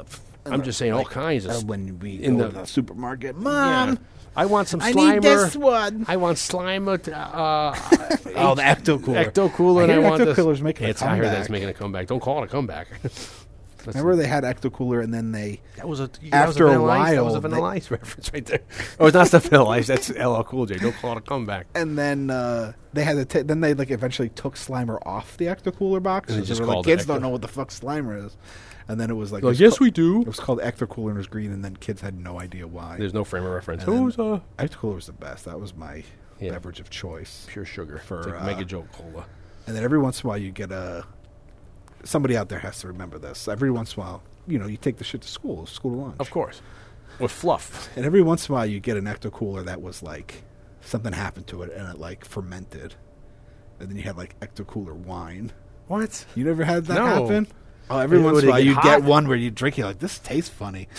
And it was, be the rest of the yeah, day. man, it was like ecto cooler wine in the juice box. Seriously? you drink that shit and you're like a little kid, you know, fucking buzzed. That's like a poor man's ripple right there. You're telling me like, like It's night like a train. Mad Dog 2020. Yeah, yeah, exactly. It's so Uh, gross. A wine cooler. Little night train there. Oh yeah. I see ecto cooler Jesus. wine, man. At the second half of recess, you're screwed for PE. If uh, if anybody remembers the Ecto Cooler wine, Yeah, please. give us a shout out on Yeah. Facebook. Uh, or or uh, hashtag hashtag. yeah, on uh, Twitter, on Twitter Twitter us. us. at, So- at Sat Sleepover. As you can tell how Cooler. we are during this podcast, we, we, we, we tried to do these two movies justice. Um, Not sure we uh, don't don't. Not just I'm not sure if we succeeded. I don't know if we succeeded. yeah, we gave it our all. We tried. But you know what? I guess it, it, we do have a handicap of doing this at like five in the morning, going through. Well, I did point out after we did it that these might have been the perfect movies to do back to back because there's actually so little going on. Yeah, and they are they, and they are back to back, like they, they are literally. yeah, back it's you know it's not. Uh, I was gonna say it's w- no w- Bride of Frankenstein or Halloween two, But it, it's like- kind of. That's what I'm saying. Though, two weeks ago when we teased these, we were saying it is no Bride of Frankenstein or Halloween 2, but it kind of is because literally they're coming back that night, like, yeah, all right. The high We know that it seems like it's a year You know, later. yeah, but it's actually the same night. Well, April, you got a great new apartment. April, you're looking a little different. April, Jesus, April, you got Oh, your, I did want to point out that your chest size has got a little big. April, the one thing I wanted to I did forget. to where's Casey Jones? Shh, not in this movie. I wanted to point out is that Raphael, the way he gets portrayed in the second one, he's like he becomes a dice. Oh, would you take a look at this place? oh, Yeah, it's funny that they have the the, the and I, I do. It's sad that they don't bring Corey Feldman back, and I was going to say Corey Haim, but it's so it's like you, you kind of miss him and then you don't. I don't know why. you know, it's, it's these choices. I don't. I don't know. That was the early me. '90s. He must. He might have been dealing with like drugs and stuff. issues. You know, that they decided. Were not and this is clearly, sadly, a paycheck for David Warner. He's like, sure, I'll do it. You know, Yeah, David Warner looks like he, he's one of those guys that'll do just about anything. yeah. God bless I'm not, I'm not knocking it. Yeah, you know, it's a living. I always I say, uh, You know. actors gotta act. Yeah, yeah, yeah. Exactly. gotta make a living. You can't. You can't deny work. Because I don't think he ever starred in anything. It was not. He was never like he was like the lead in anything. Omen maybe closest. I'm sure he was. We just don't know. Partial lead. You know, I mean, Time Bandits was he still? Was he still in that? Doesn't he plays a good bad guy? Yeah, you, you know what he? I want to say he does. I didn't want to say he got typecasted, but you know, he's he plays a good bad guy. You know, uh, one of my favorite roles, Titanic. He's in that as the manservant. I do believe this ship may sink. he's very good in that. David Warner. God bless him. He's al- he's already he's got his own bronze statue in the yeah, in the, the- plaque. in the. Saturday Night Movie Sleepovers Hall of Fame, wherever that is, deep below the, the recesses of New York City. like a big thing in it. We'll add a little name yeah, pla- each- each- placard each to one. it every time. Every time we put Like someone Stanley in there. Cup. we should we should get some. it's like a giant VHS tape. we should, Covered should- with little- I would say we should get some some some uh, uh, animation company do a really shitty animation from like the '80s of like going down the hall and you look up and it's different people, you know, or like you said, like a big VHS tape, like a Stanley Cup. So, are we rating these movies? yeah, sure. Why not? All right. What uh, would you get? Do, you, do we rate them together or do we rate them uh, I don't know. separately? Um, I don't know. 'Cause on a scale of like sleepover movies, Yeah. I mean, I'd say they're pretty high in terms of sleepover movies. I mean, in terms of like Yeah, sleepover movies. you know it's like quality, four, of, four, quality five, of artistic cinematic five. expression. Yeah. maybe not so high. Yeah. first one maybe a little higher, but uh, I don't know. Yeah, I'd say as a sleep. I mean, they were so fucking big, man. How could you not give them like a four or five? Yeah, I know. Especially with the, I mean, they, they succeeded in making their money back as well. I mean, you could, it I could mean, be a steaming pile of shit, but look how good they did. I mean, it was you know, like I mean, it was a phenomenon. for our age, for the age we were when they came out, like this shit was. It was like marketed right to us. I mean, it was. On purpose, probably. They're like, look what Batman did. Look what Dick Tracy did. Here you go. You know, and it, I mean, obviously, I don't know if it was as it wasn't as like groundbreaking or as Batman, but I'd say it was pretty damn close in terms of like how big it was when it came Yeah. out. I mean, it was a big deal. yeah. when the especially for the out. first one being an independent film. You know, that- that's crazy. Yeah, to be, they you did. know. You know, they stretched that money pretty well too. I know. It's- I don't think there's any flaws in it. The acting is superb. I mean, I mean, in a sense of like, technically, you know, How they didn't get an Oscar nomination? I know. You know, that's surprising. I wonder if they did, why didn't they get anything for like technical They might, or, you know, that's a, that's a good point. They might have deserved. What the hell? I wonder what else came out in 19. We have to look to see like what got nominated. well, Dick Tracy those. was 1990, so maybe that kind of got that stole it from him. You know, I don't know. Well, at least to get a nod. Give me a nod. Give him, Come give him on. a nod. Oh, Jim Henson That was died. Jim Henson's last. yeah, come on. What the heck? God you bless know. you. God bless you, Jim bless you, Jim Henson, wherever you are. God bless you for thinking this was too violent, but you scarred us for years with Dark Crystal and other movies that we couldn't remember the name of. Louise. Okay, so yeah, I would say this is pretty high on the Richter scale of um, Sleepover. man. sleepover Buckets of pizza, man. Four. I'll give it. Four, I'll go. I'll give it four buckets of pizza for sleepover. out movie. of five. I'll, I'll, I'll be with you. I'll, I'll raise you. Maybe do four out of four point five out of five. Uh, individual movies, I would probably score the first one maybe like a three out of five, and this one like a two, two point five out of five. As a as a uh, As an as a as a sleepover standalone. as a sleep as a as a sleepover combo though. Yeah, as a sleepover combo, then together rating the movies, I would say it'd have to be because of the the You first carry one. the one. yeah, the first one hold it up a little better than the second one. I would have to say probably altogether a solid three, three out of five, three point five out of five there because you see what the second one lacks, the third one, the first one makes up in. So you know, kind of like it even it all comes out in the wash. It does all come out in the wash. So- in terms of recommendations, I don't know. I don't know. because it's a double feature. I Yeah. don't know if we need. Re- You know, I mean, we've already we always say, yeah, go, go see the third one, but we could be re- recommending a complete shitter, you know, because I think that one flopped. I don't remember that one being. I was out of it by then, so that's why I never saw it. by then. Which is so Did I don't know if that the was new, their core. the- not the new, not the second. Of the I did. I saw the fir- not the one that comes out this weekend. I did see the first one, the, the one from 2014, and that one was interesting because that was like the conceit was that it, they knew it was a comic book, so the movie is like a comic book. So it's, Yeah, it's yeah. like half the movie is a freaking video game. Did you see it? Yeah, I watched it on like Epix or something. Yeah, the half the movie is like that whole sequence where they're going down the hill in Westchester with the truck, and it's like a half hour of them surfing. It's like it's I can't tell where the the, the live action starts, the live and begins. I had a friend of mine who um, I work with at at uh, my job. He's a cameraman, but on the side he does security work. And like that's his part-time job. So sometimes he'll like you know do like bodyguard work for like Tom Cruise or whoever, some people. So he was doing security work for the first one in Times Square, and he was saying it was hilarious because he had not seen the movie yet, but he was watching the you know because at the end of the movie of this movie, the climax is they're on top of a tower in Times Square and they're going to release this gas in the air, which is going to mutate everybody. So they're trying to stop the shredder. Spoiler. Yeah, and um, uh, stuff starts falling off the side of the thing. So you have people like all the stuff's hitting the ground, people are moving. So he was saying it was really interesting all day watching these these groups of people. They're like, Group One, run. Group two, run. Group one, act scared. Group two, act scared. So it was like it was a lot of that all freaking day, and then they added CGI and everything. Uh, I, you know, I thought the, the I liked it, and I bet you if I was a kid, I would have loved it. Yeah. But uh, it was a little too comic booky for me in the sense where just of like I said the delineation between live action and video game. I couldn't really computerization I couldn't really tell. And then the shredder like that whole end part at the end where he's got that super suit and he's fighting him and then nobody can get him down and they can't stop him. And he didn't have any superpowers that I knew of. So it's like all he had is like he was fighting he basically had the suit from Alien or aliens. He's in Ripley's freaking payloader suit, and he's beating the crap out of him, and nobody can stop him. And it's, so it's kind of like, you know, I don't know. That I was, I guess I'm looking a little too much into it, but Yeah, um, I like the concept enough, and I like the you know, there's there's a there's a semi reveal in it that you may not know about, and I kind of like that. So yeah, I, I, honestly, I it's for me it was like completely forgettable. Like I don't. Yeah. Like I remember but you remember bits about things it. about it. I don't remember. I didn't like the casting or what's her face in it. I don't wish- remember like the plot. So it's like it certainly wasn't bad enough that like I remember it sucking. but I- Yeah. it wasn't good enough for me to be like. like I couldn't. Uh, I also had problems with who fi- figuring out who which one was. Like I was trying to. It was I was really trying to figure out who, like the Donatello was or who which one Leonardo was. I thought visually they looked really awesome. They looked kind of like more like the original comic art. I wish I had a score like that. but I just couldn't. I couldn't tell. What is that? Sounds like marbles. And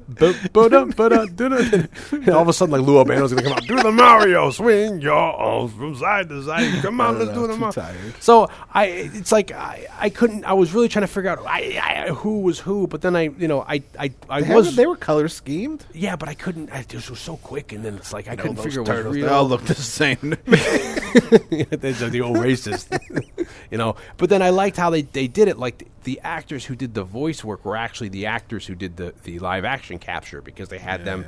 They had like they had fake like turtles on their backs with like freaking you know that those cameras on their faces so they can capture the motion. But I didn't like what's her face. I, I wish they got like a girl more like. um uh, who's the girl? Katy Perry. Like I wanted like someone like her, where she's like jumping around and she's jingling and jingling.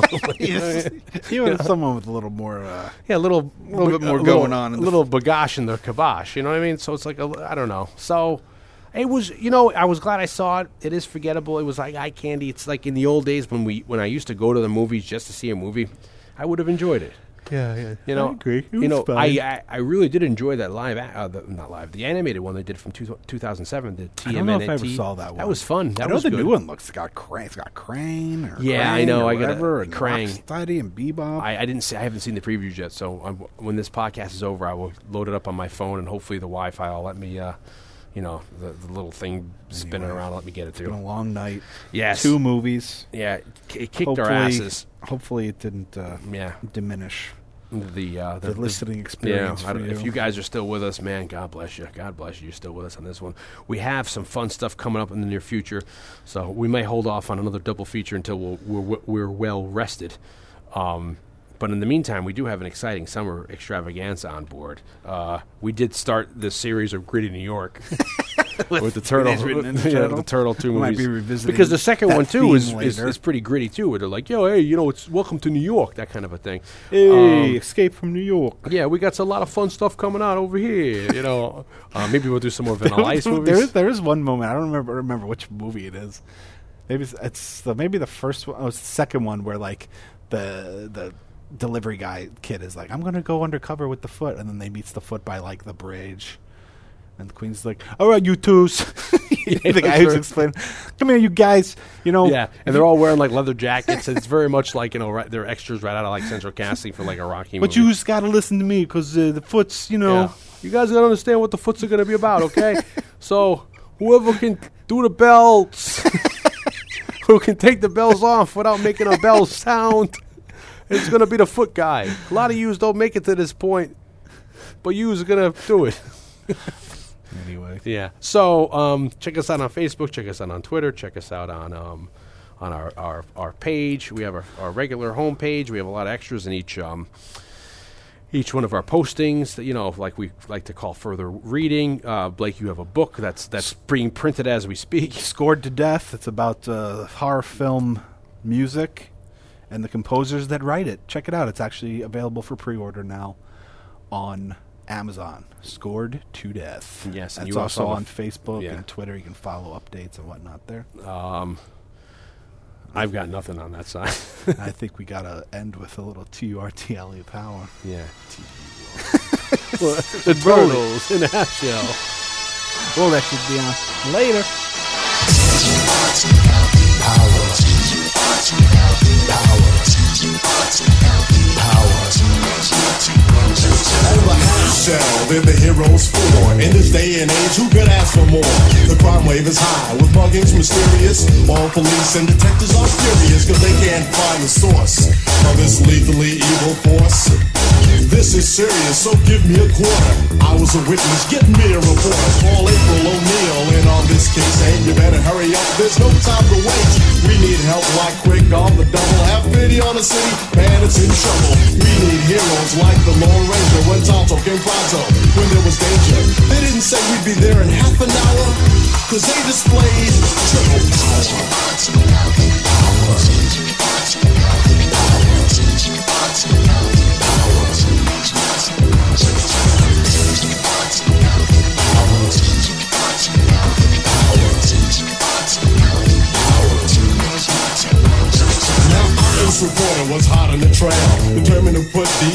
She spied the bad guys and saw what happened, but before she knew it, she fell in the trap and got caught. Yeah, she was all alone, with no friends and no phone. Now this was beyond her worst dreams, cause she was cornered by some wayward teens. Headed by Shredder, they were anything but good. Misguided, unloved, they called them the foot. They could terrorize and be angry youth, and mug the people who needed proof. Then from out of the dark came an awesome sight. Shouting cowabunga as they hit the ground. From the field of weeds, the heroes rescued the flower, cause they turtle You stand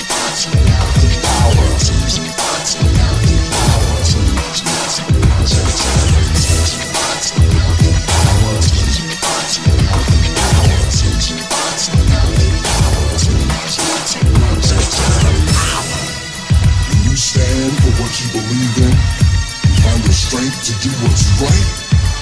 That's true.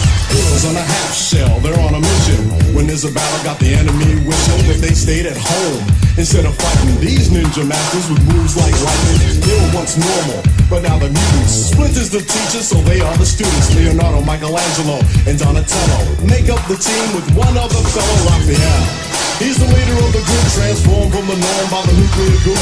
Pizza's the food that's sure to please. These ninjas are into pepperoni and cheese. Back to the story, it's not hard to find. Ninjas not just of the body, but of the mind. Those were the words that the master instructed. But a letter from Shredder had Splinter abducted. That was the last straw. Spring into action. Step on the foot, now they're gonna lose traction. Now this is for real, so you fight for justice. Your shell is hard, so you shout. They can't dust us uh, off like some old coffee table. Since you've been born, you've been willing and able to defeat the snake, protect the weak, fight for rights and your freedom to speak. Now the villain is chilling, so you make a stand. Back to the wall, put your sword in your hand. Remember the words of your teacher, your master. Evil moves fast, but good moves faster than light. Shining for your illumination. Good versus evil equals confrontation. So when you're in trouble, don't give in and go sour. Try to rely on your triple power.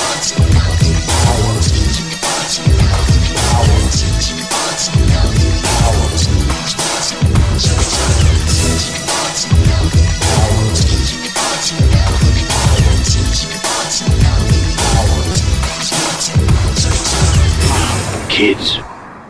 Go ninja, go ninja, go. Go ninja, go ninja, go. Go ninja, go ninja, go. Go, go, go, go.